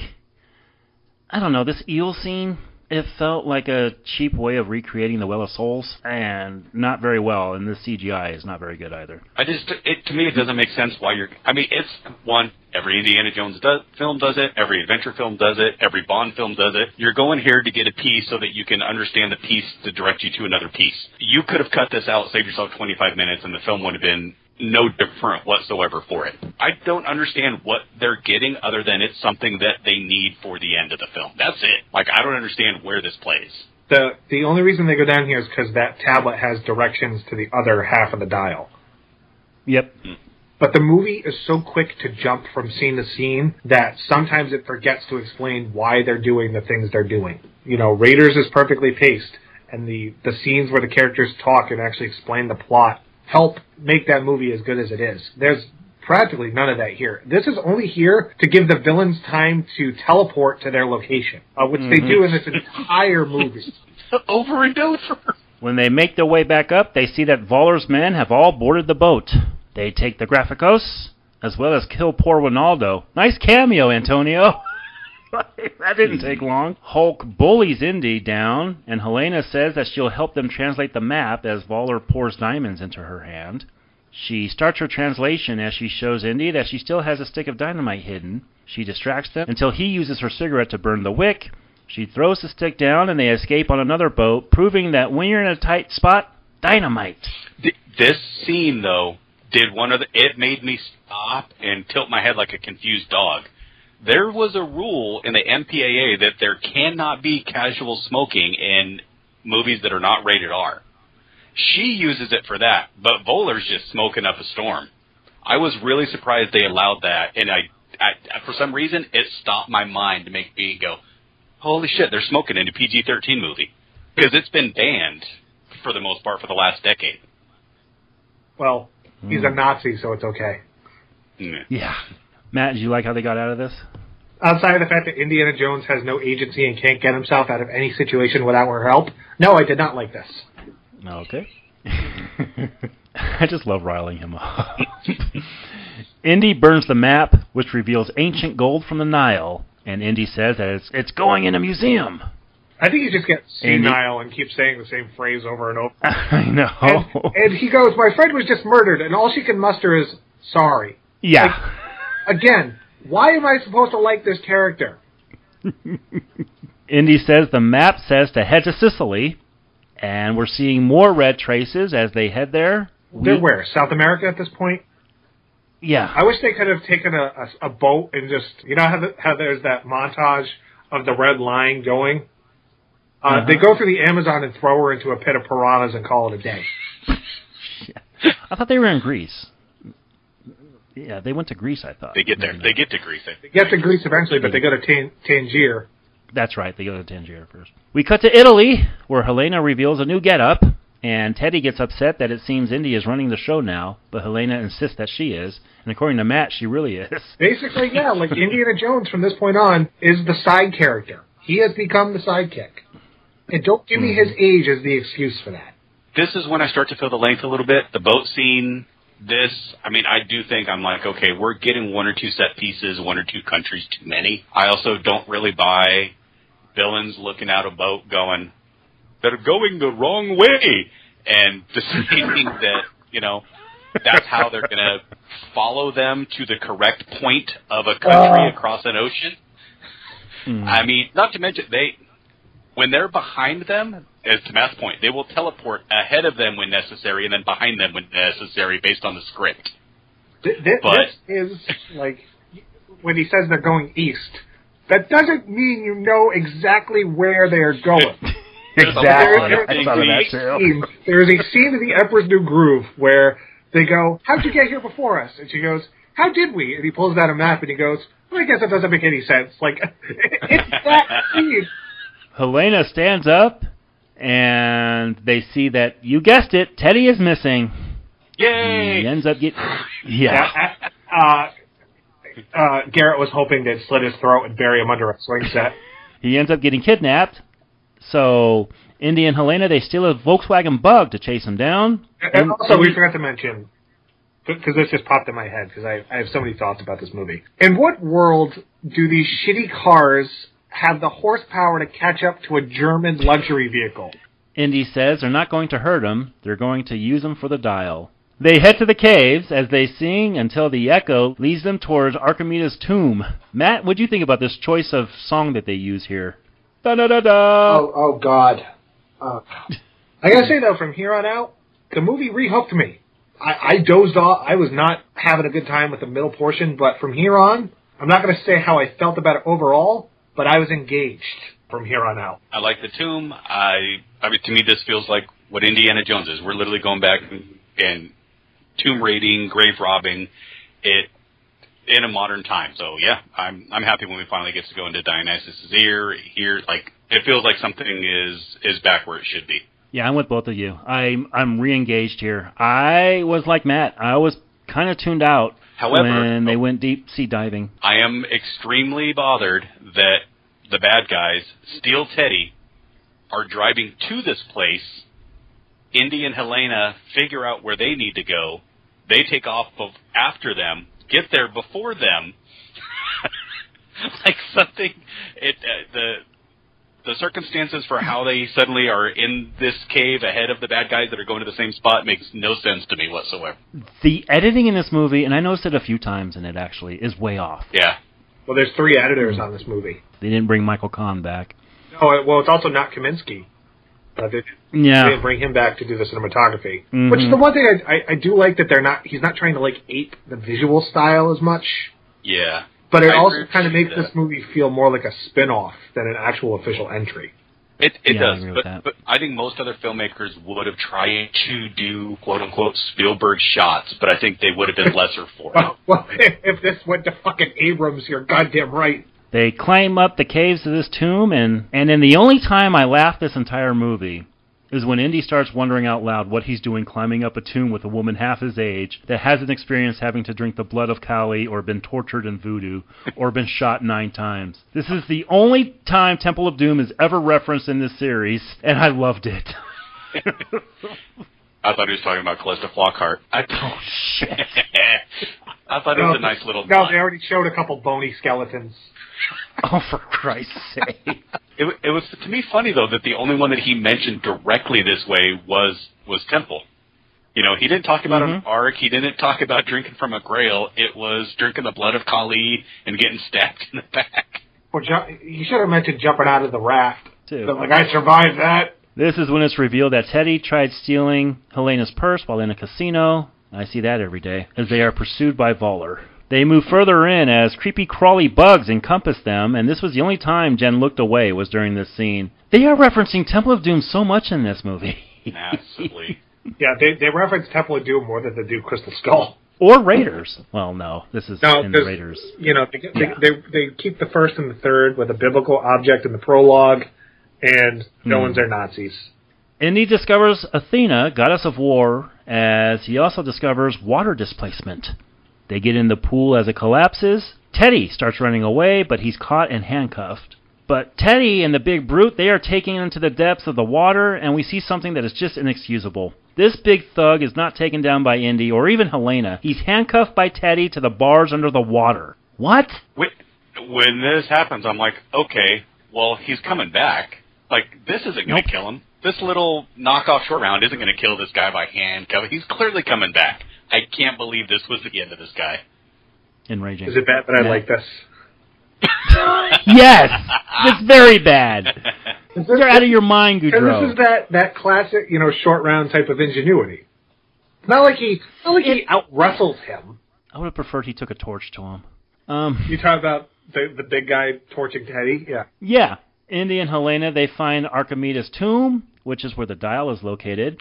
They also find a modern watch. This is when Voller and his men enter, and they take the dial, as well as reassemble it. Voller shoots Indy and takes him hostage. The movie keeps forgetting the severity of his bullet wound. Yes. Like there's points where he's on death's door, and there's other parts where it's just a scratch. And this is sort of a reference to the third movie. Yeah, that's a good point. The Nazi shoots an old man. That. Voller then reveals his plan. Get this, boys. His plan is to go back in time and assassinate Hitler in 1939 so that he himself can lead Germany to victory and win World War II. Mm-hmm. Now, can I say something here? Go. Saw that coming. Did you really? There's a shot in the opening prologue of him with a briefcase and the way he's... That made me think of Project Valkyrie, which is when a group of Nazis tried to kill Hitler because he was decimating their effort and they thought he was going to lose them the war. So I had a feeling he wasn't going to try to save it, that he was going to try to take over. So I found this perfectly fitting, not only for the character, but for the time. Like, I dug this decision. And I think it was a different way to go, because I don't think most people would go this way. Definitely different. No, I like this reveal. All the other Nazi villains, they've sort of followed Hitler blindly, like most of them did, but there was a contingent that realized this guy's just fucking crazy. You know, and he wasn't a military strategist. You know, part of the reason why Germany was so dominant was because they just had the forces, among other things. So, and the fact that Thomas Kretschmann was in Valkyrie, not that it made me watch Valkyrie, because it's not very good. I kind of liked it. But, my dad really liked it. Yeah, but some of the documentary stuff is really fascinating. Mm-hmm. Honestly, I would have rather watched that than... You know, I'll watch a 10-hour documentary then probably watch this again. Teddy tells Helena that he kind of knows how to fly and leaves to start the plane. Fly, yes. But he takes... Land, no. Mm-hmm. I was waiting for that line. I was also going to say, if you know he can't fly the plane, why did you fucking ask him? But Teddy takes too long, so Helena gets in pursuit of the plane with Voller and Jones before it takes off. She gets on it, as Teddy also takes off, wailing away in his awful scream that would make Willie blush. I also love how all of them put on Nazi uniforms. As if when they show up in 1939, they wouldn't know they were Nazis. But the name Jürgen von Now, and his henchman is a blonde-haired, blue-eyed, tall guy. Voller and his men, they head up in the air, and Indy says Archimedes never thought about continental drift, so Voller's coordinates, which seem to be completely off. They don't listen to Indy's warnings, though, and they head straight to the fissure. Right for the Meanwhile, the owner of Teddy's plane wakes up, and the planes drift without sound for a few seconds. This is a better Kessel Run than happens in Solo. You guys keep bringing up Solo every fucking podcast. Down they go until they end up in, not Sicily in 1939, but 212 BC in the Siege of Syracuse. This was set up when Syracuse was mentioned earlier in the film, but not this Syracuse. Interesting twist. I couldn't believe they did this. I can't either. But I respect them for going this far. And I'm not gonna lie, I kind of love this. I thought this. I do too. I thought this kind of saved the movie for me. This third act, except for one thing that happens later on that just irked me. But I thought this was, look, we've done aliens, we've done spirits making people's heads explode, we got biblical knights, time travel's pretty plausible, all things considered. And it's foreshadowed. I like that they go to an actual you know, they go to the time period that befits the person who actually created the dial. So thematically it makes sense. It's not like they went to 1620 or whatever. They went really far back. I thought this was really inventive, and I gotta say, this was the one thing in the movie that genuinely surprised me. I didn't, because when he talks about continental drift, I thought they were just going to turn the plane around. I didn't think they were actually going to follow through on this. Luckily, one of the things that I had seen beforehand was, you're either going to go with the end of this movie or you're not. So I knew there was going to be some kind of weird twist. And that's when I pretty much kind of like shut off my freaking internet for the 3 days before this film, because I'd already been spoiled on something else I did not want to know. But I knew there was going to be something that was either a you go with it or you don't moment. I just thought they were going to end up in a completely different part of the world or an alternate timeline, you know, where maybe the Nazis already won, something of that kind of sort. God knows every movie is about a multiverse, alternate dimension kind of thing nowadays. I'm going to agree with both of you. I think this is ballsy. I kind of really dig that they decided to go this route. Is it over the top? Yeah. Is it more over the top than interdimensional beings? I don't think so. Or a cup of Christ. You know, I think people have an issue with, you know, separating religion from that must be taken as real no matter what, where something like this isn't. I think that's where some people have a problem. But once we get here, I also think that the possibilities for how this is going to end just ramped up dramatically, that I did not know what was going to happen. And I think that's a great way to end a movie, is I don't know. Is he going to die? Is he going to stay here voluntarily? Are they going to go back? Like, what is the possibility? What are the ramifications? So as much as I can't believe this got approved. For one, I can't believe this didn't get shut down. But I kind of adore that they decided to go this route. The most ballsy thing I've seen a blockbuster do in a while is this twist right here. I'm with both of you. I thought this was an amazing twist, and I was so with where this movie was going. And once Indy called out that Archimedes did not think of continental drift, you better turn around, I knew something was coming, and I was not spoiled by this. I had no idea what the fuck was happening. And once they ended up here and Indy looks down and we're seeing Roman soldiers, I was like, holy shit, they went here. And I didn't know how this was going to end. I thought maybe he was going to die here. But Spielberg has been out in the press, and he has said there's no way that we would kill Indy off. So that thought left my head pretty quick. But this was ballsy, man. I enjoyed this. Indy knows where they are right away. The Roman soldiers below believe the planes above to be dragons, so they start firing at them. We're seeing spears go through the plane. The plane goes down as Helena hangs off of it, and Indy finally asks what she's doing here. Part of the only issue I have, though, is at this point, Holbrook should have been dead and gone long before this, because he's got nothing to do but stand there firing a machine gun, cackling like a freaking idiot once they show up here. Indy fires a gun, not the gun, at Voller's henchmen. And one thing I want to point out that you'd think Mr. Big Fan Mangold could have gotten right, in the other films, the lead bad guys and girl always suffered because of their greed. Not just by death, but spectacular death. Belloc opened the Ark, he literally exploded. Mola Ram wanted the Shankara stones. He was punished by Shiva and fell to his death while hitting his head on a mountain and getting torn apart by crocodiles. Donovan grew old in front of Elsa, and, well, we remember what happened to Spalko. What the hell happened to Voller? Oh, he goes down with the plane. That's it? It was a Mangold decision as much as it is that that's where Disney stepped in. Because those Marvel movies, it's always people just getting sucked into a portal or falling off a building to kill off your villains. Yeah, I was disappointed by this, because that was the one thing I wanted to see. I'm like, all right, how are they going to horrifically kill off the villains? But it was done poorly. And that was the tension, right? That was the tension. That was one of the last bouts of tension, along with what was going to happen to Indy. What would happen to Voller? Because we've seen it over and over. Oh, no, just down with a burning plane. Yeah, it's anticlimactic. I mean, there's always a monkey paw ending for the villain. That doesn't happen. He dies kind of like the henchman. You're like, wait, that's it? Like, he just crashes and that, huh. But I do think that this film gives the entire end to Indy, and I think it's important that it gets there, but I think they should have found a way to, I don't know, maybe he's ripped apart through the space-time because of how it, you know, just something, but definitely anticlimactic. Yeah. But you know what? It goes with this villain being everything having to do with the villains is overwhelming from beginning to end. It's underwhelming, you mean? Yeah. Yeah, the Romans should have, like, drawn and quartered him or something. Or exactly. Or fell on the spear of destiny that we see at the beginning. You know, something of that. Which I thought that was going to show up here when we got here. I was like, oh, the Dial of Destiny's actually been a fake MacGuffin the whole time. Indy and Helena, they fall out of the plane with a parachute as it goes down. Teddy lands the plane while very unconvincingly telling the real pilot of the plane that those are his friends. I don't know why that guy's here. I know. Why the fuck is this guy here?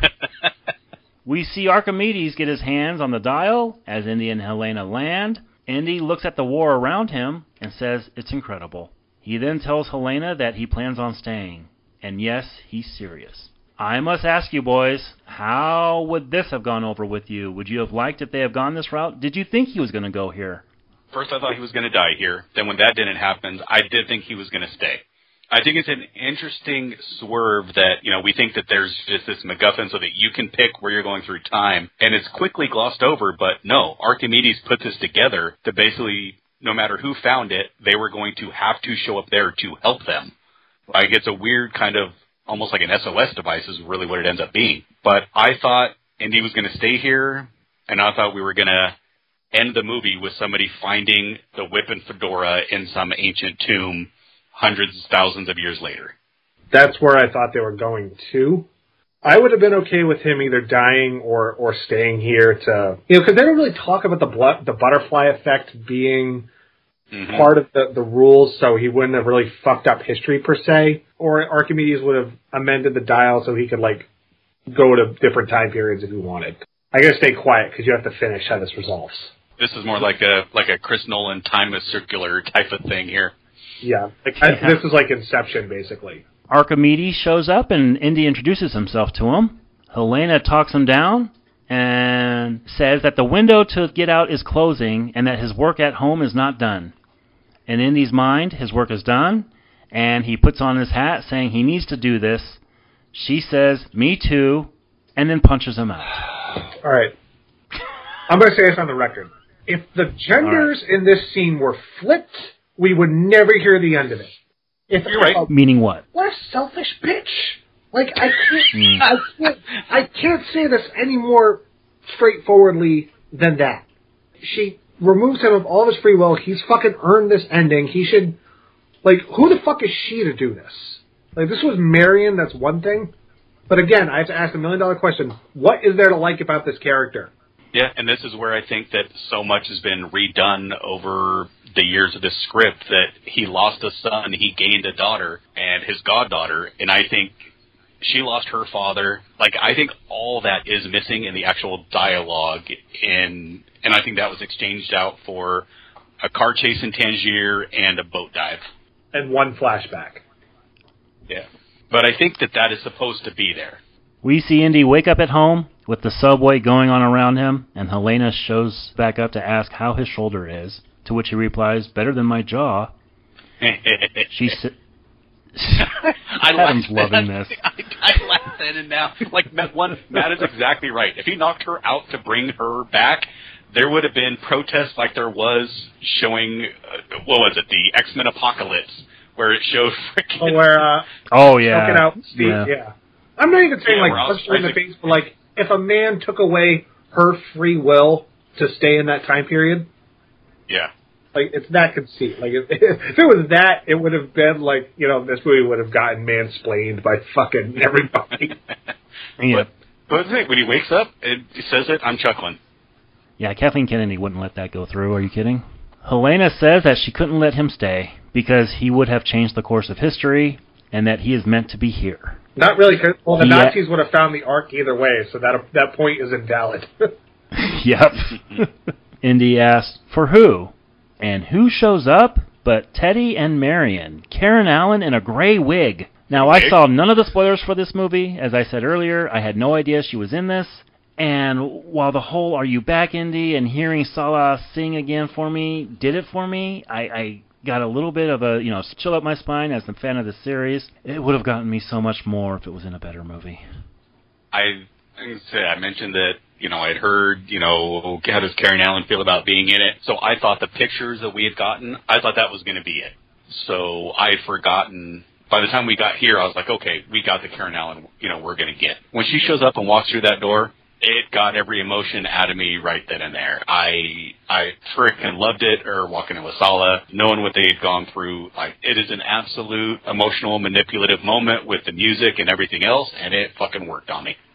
I wish the movie justified this ending. The last act, basically, I wish it was in service of a better two acts that preceded it. It is member berries, and that's something that I always kind of rebel against for the most part, but I think bringing this full circle with her was the right call. But because I had heard the same thing Adam did, that she was going to be in this. I thought she was going to be a cameo at, like, his funeral.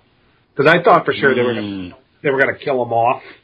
They were going to do, like, Avengers Endgame, where they pan through all the cameos, like fucking Short Round would be there, and... But they didn't do that.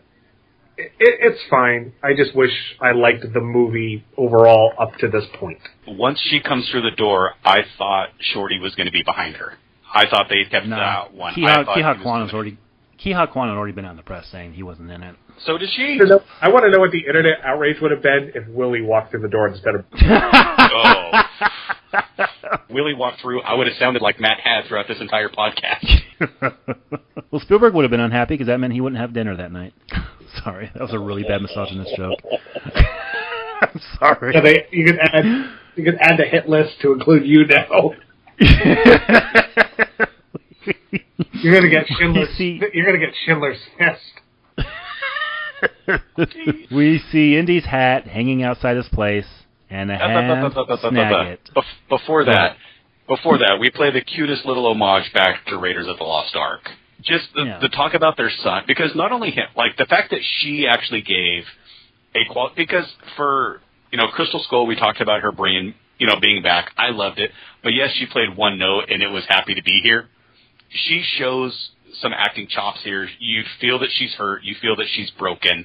And I feel the two of them together are broken together. So to have that little "it hurts everywhere" and that throwback, you know what it did? It made me roll a frickin' tear. And I'll say what I just said about 5 minutes ago. It would have made me do that as the massive fan of this character, of these characters, as the person who has spearheaded this retrospective. I would have felt that way if it was in a better movie. I'm with Matt. I think this movie should have justified this scene. This scene is a great scene. I just wish it was in a better film. We see Indy's hat hanging outside his place, and a hand snag it as that booming theme plays and credits roll on Indiana Jones and the Dial of Destiny. And as Adam told us in chats earlier this week, no scene after the final credits. And every single person in that theater must have thought that there was a final scene because they all stayed through the entire credits.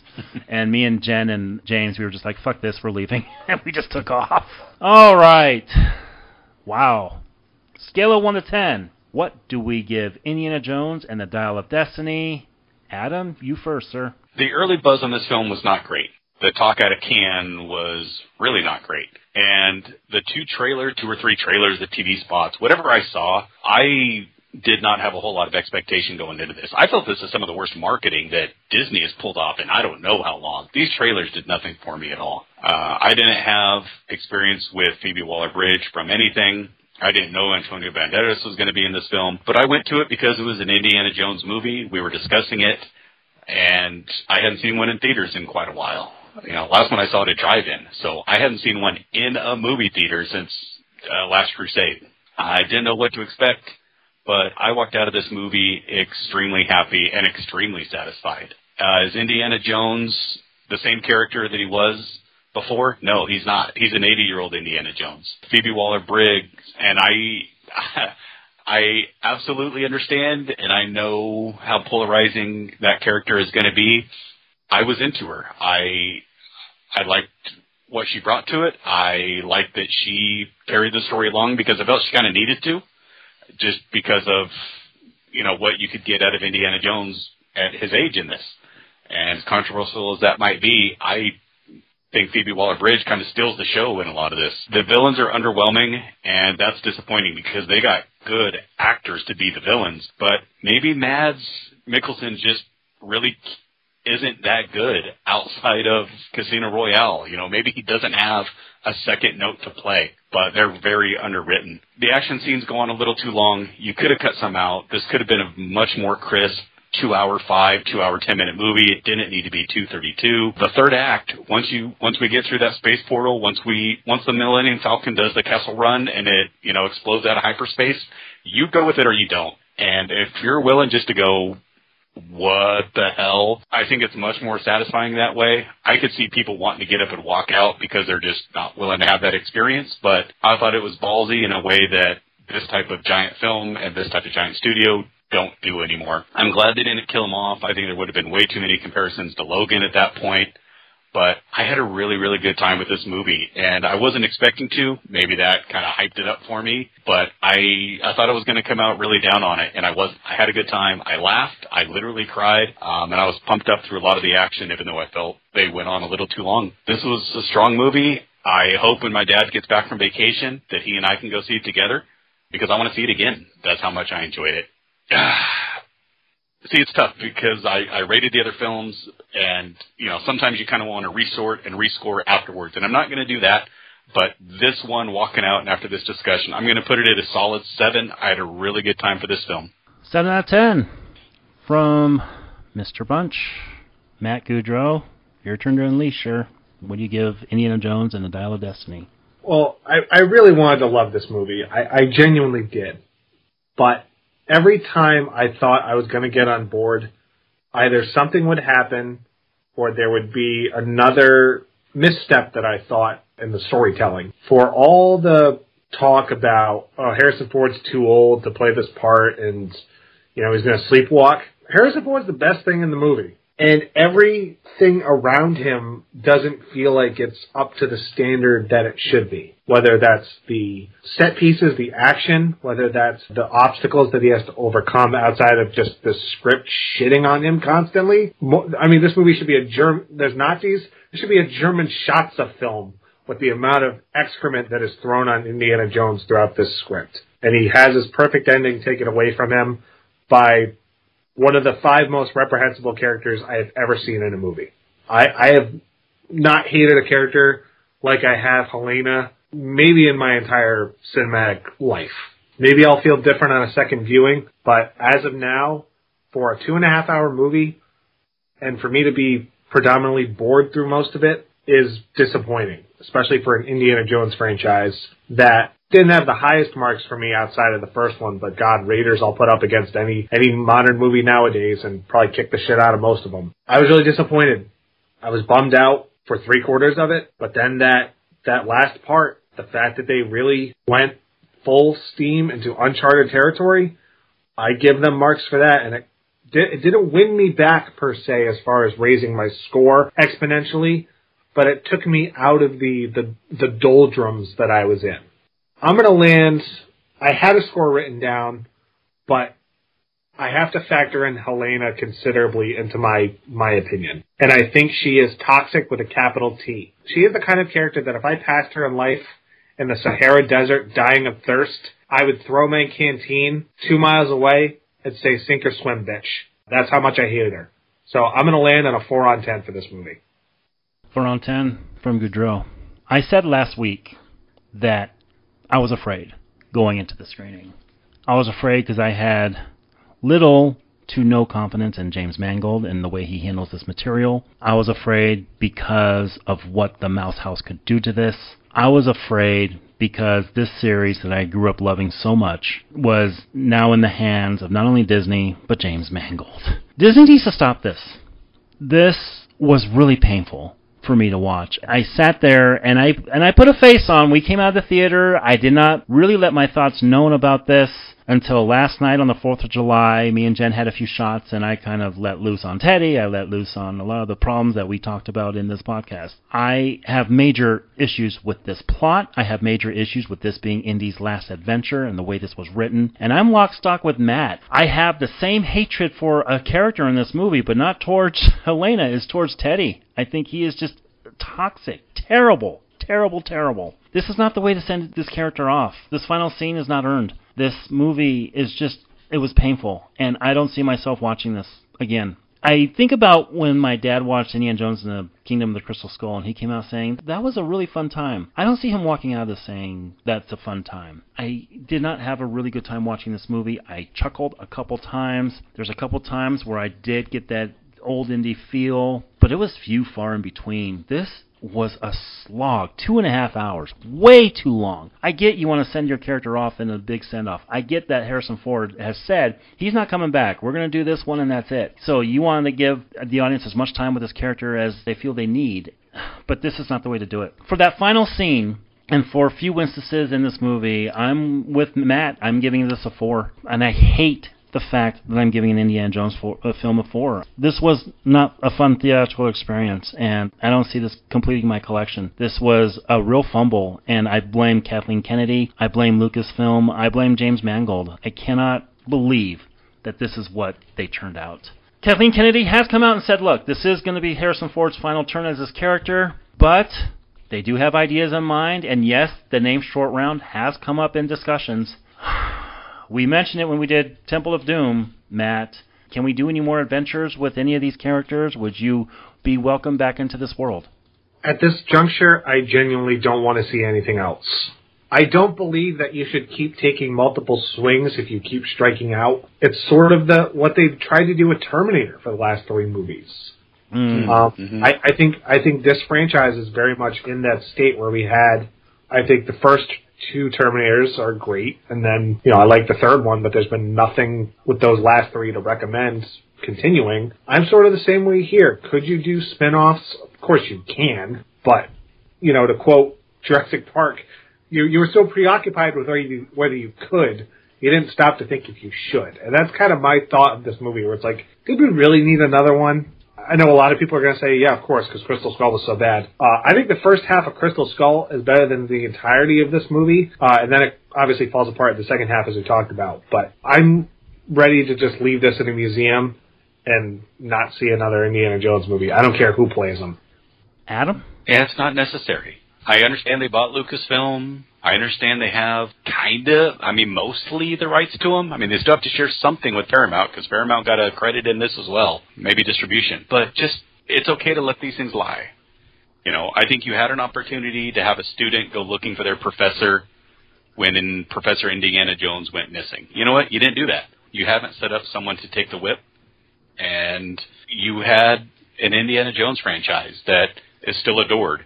You have, to me, one of the best movies ever made with Raiders of the Lost Ark, and champion that. I don't need this to continue. I don't need an animated series. I don't need a young Indiana Jones series. You know what? Go back and make some decent National Treasure movies, because that first one was a lot of fun. You know, do something there, not the abysmal series you put out. You don't need to keep, and you know what? As a shareholder, you don't need to keep taking losses on films because you can't control yourself anymore. So, no, just let Indiana Jones rest in peace. You know, let him have his happy ending. All right, one more order of business before we get out of here. It's time to rank the films. I'll go ahead and go first. Number 1 for me, Raiders of the Lost Ark, without a doubt.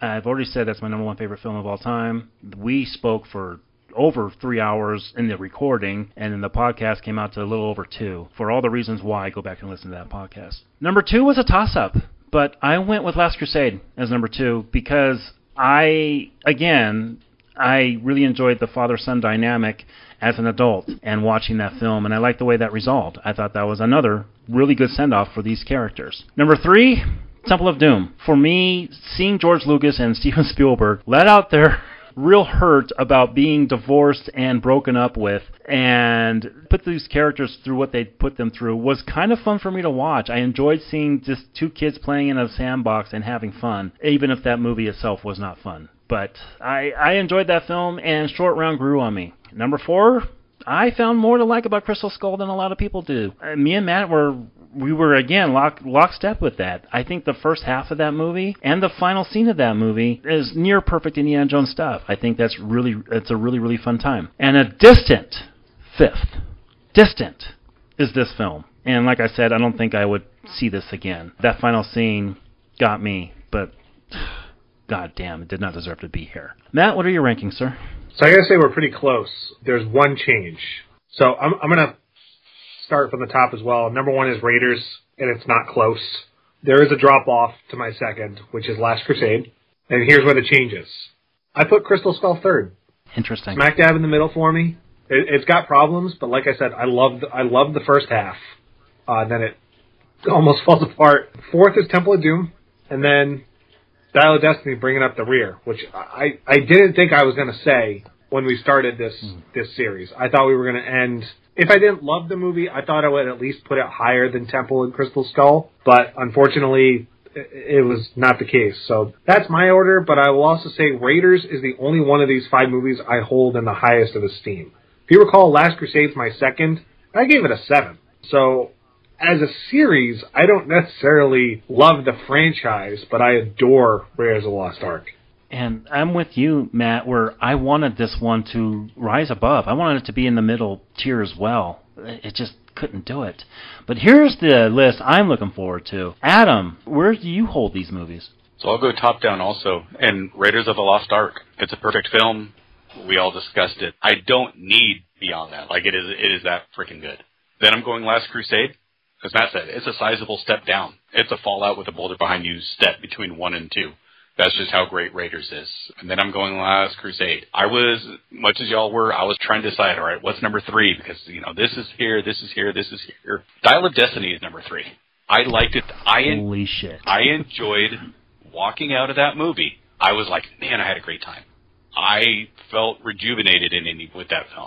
I really enjoyed it. Then I'm going Temple of Doom. What brought Dial down for you is what brings Temple down for me.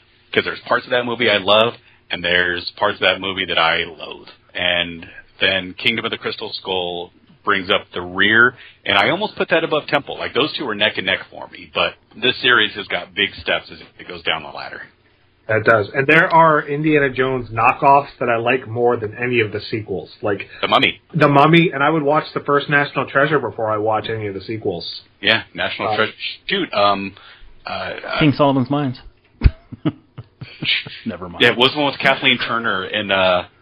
Romancing the Stone? Romancing the Stone. That's a good one. Jewel of the Nile's crap, though. Don't watch that. Don't bother with Romancing the Stone. I actually lied. There's one more order of business, because, Matt, we've kind of hinted at it, but why don't you reveal what our next retrospective will be? You bet your ass I'll announce it. So, point of order first. We are also... Probably by the time you listen to this review... Actually not, because... This is the next new release is not coming out till next week. So we are going to review the new Mission Impossible, which, by the way, unlike Dial of Destiny, that movie's getting great word of mouth. Yeah. Is it really? It's got a 98% on Rotten Tomatoes right now with 100 plus reviews. And I could be more excited for that movie, because I think that last Mission Impossible movie kicks all kinds of ass. But speaking of kicking ass, we're going 65 million years in the past where George Lucas left his brains. No, I kid.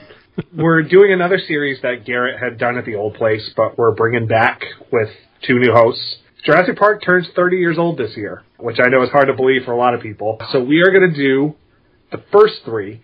Much like Superman, we're going to do the original series and then come back to it at a later point. But yeah, we are going to do Jurassic Park, Jurassic Park 2, whatever the fuck, Lost World, and Jurassic Park 3. As our next series. I'm excited because I wasn't on those shows, nor was Adam, and I've kind of teased some opinions that I have about those movies, and we've joked about Garrett's obsession with the kids in that movie.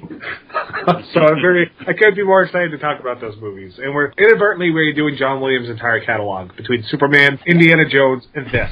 And we've already done Harry Potter.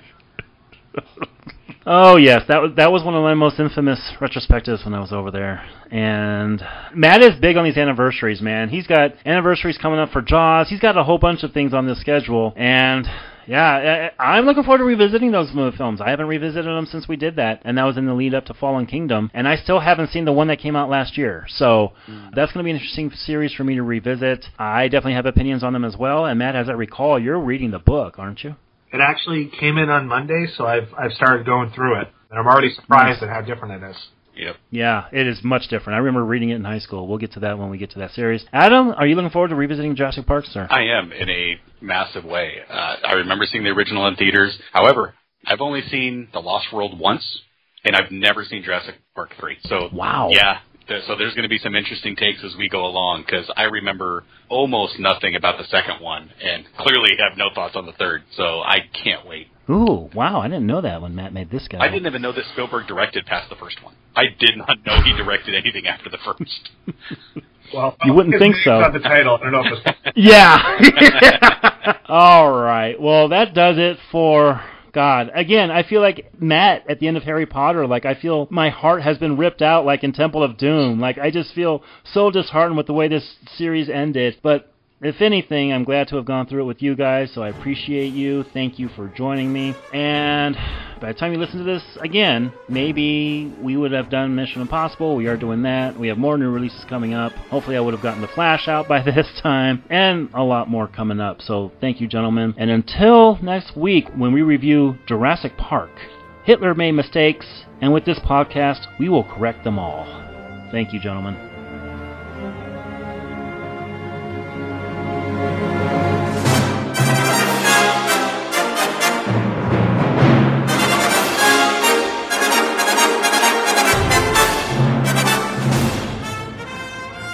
Once again, Jones, what was briefly yours is now mine. Sort of fitting into your life's pursuits. You're about to become a permanent addition to this archaeological find. Who knows? In 1,000 years, even you may be worth something. Son of a bitch. Thank you for listening to this episode of the Three Men and a Retrospective Podcast. Well, made it. Join us next week for an entirely new review. Careful, you might get exactly what you wish for.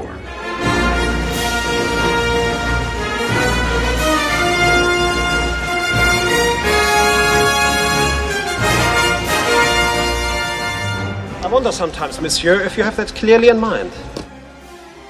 And if you like this podcast, please head over to percolatedmedia.net or search your podcast stream of choice for some of our blockbuster retrospectives such as Avatar, Top Gun, the films of Martin Scorsese and Leonardo DiCaprio, Pirates of the Caribbean, and many more.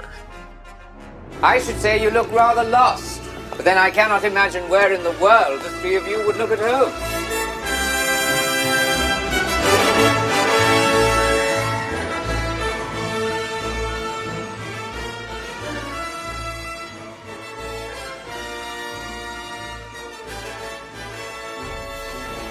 There's nothing you have that I could possibly want.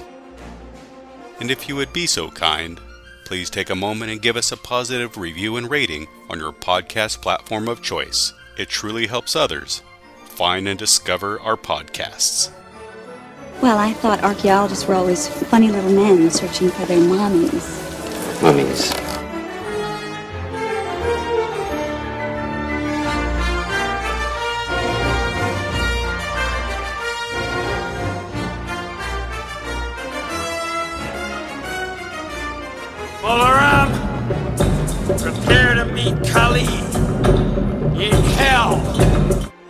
The Three Men and a Retrospective Podcast is produced by Garrett, Matt, Adam, and Nathan. There may be hundreds of skulls at Akator. Whoever finds them will control the greatest natural force the world has ever known.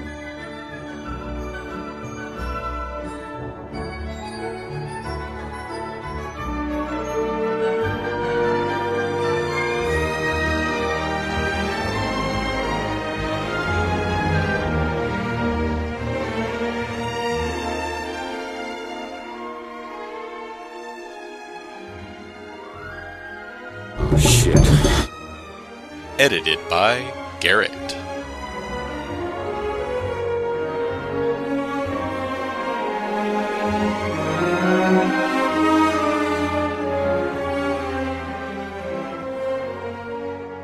Voiceovers by Adam. You're my best friend.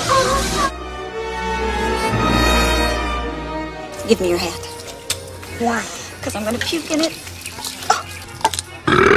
The Three Men and a Retrospective Podcast is for review and discussion, and all clips, music, and audio cues are used as such.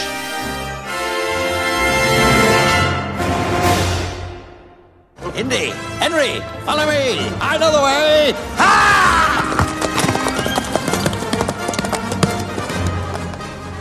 got lost in his own museum, huh? Uh-huh.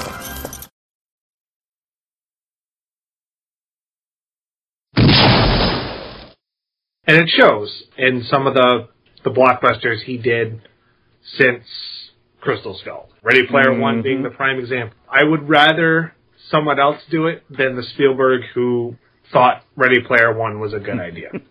You're always going to take shots at that movie. And I'd watch it over Minority Report, but it's still not very good. Adam. Oh, yeah, my God. Hang on, I got to pick up my mug that I just threw. Damn it, yeah, we're going to get to those. All right, let's talk about our theatrical experiences, as we do. I went yesterday. As we're talking, it's a Tuesday. I went Monday. The Monday after it was... I'm sorry, it's Wednesday. I went... As of today, it's Wednesday. I went... Yeah, there is something nice to be said about that old audience. I did not have a fucking... No Apple Watch in my peripheral vision for 2 hours. You and those Apple Watches. Although I thought of you because mine went off a couple times and I was like, oh shit. And I was trying to hide it. I'll just put it back in my fiance's lap. All right. Let's get on. Sorry, Jen. I knew I was fucked up as soon as I said it. All right. So he tells the Nazis that the lance is fake, but he's got his hands on half the Antikythera dial. Antikythera? I already forget how to say it. Am I saying that right, guys? I'm asking. Is it Antikythera? And ticket the... whatever. And he's then confronted by Voller. Voller. We can go with Klaus Schmidt, which they fucking stole from X-Men First Class. He's in...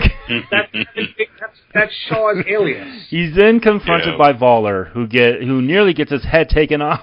I thought the entire time, and I was convinced that she was not going to be goddaughter. I thought, wow, sorry, weird accent popped out. I thought Disney... Should I go on with the plot? I'll go ahead and go on with the plot. He'll jump in. You're laughing like there's a plot to go through. Yeah. They're just 2.5 hours of noise. As an 80-year-old man, he's in good shape for what he is.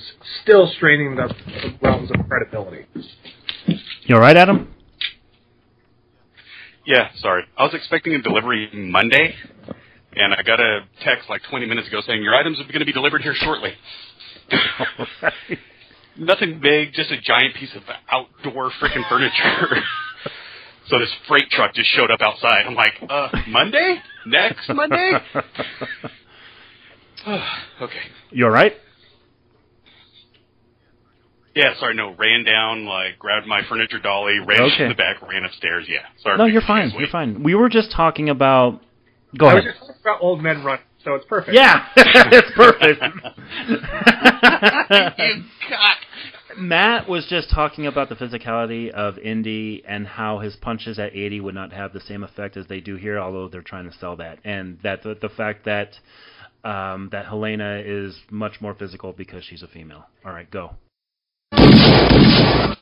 It feels like in the last 5 years there was 5 different versions of this movie that was written. I'm sure there were. Yeah, I detailed that in the beginning of this podcast. Where were you, Adam? Getting your lawn chair, I take it.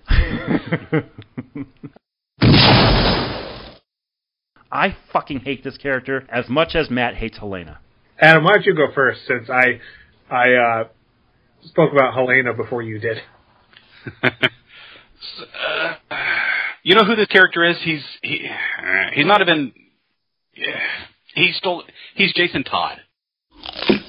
In Raiders, it was the guy, goddamn, I'm forgetting names this time. The guy in the beginning, goddammit, Doc Ock. Doc Ock. Yeah, Alfred Molina. Yeah, in Raiders, it was Alfred Molina who stabbed him in the back. Like, we have to have these... I don't mind her as a foil for Indy. That's the only thing I say, is I think she plays off Indy okay. Now, we talked about this with, what's-his-face's character last week? What was his name? I always forget his name. Ray Winstone's character? Yeah, we talked about this with Ray Winstone last week. However, I will say, and I can admit this, I'm a little more forgiving because I find her hot as hell, and the accent works for me. So to me, she, of course you do. To me, she put her in Star Wars because she's a more attractive Rey. She was in Star Wars. She is in Star Wars. She voiced the fucking robot in Solo. Second best part of that film. Oh God, who was it that Adam was madly crushing on? I was editing that show Karen and I put Allen. It on as a blooper. Yeah. God damn, we found this new crush. The same British snark you can find outside of Big Ben. With you interview any tourist, she's got all the individuality of an antique shop. I think this Mission Impossible new one is like 245. Oh fuck, is it? Damn, and it's a part one. Yeah. Yeah. I mean, Spider-Verse is an animated movie that was 2.5. Yeah, Spider-Verse was 2.5 hours. That's animated. That Mission Impossible trailer played before this, and my friend who was with us looked at me and goes, "That's part one?" Like, yeah, well, part one. Part two, we're going to see Tom Cruise literally die on screen from a stunt, so... Yeah. I by the way, if that movie sucks, I'm going to be, like, in a depressive state for, like, 3 weeks. Agreed.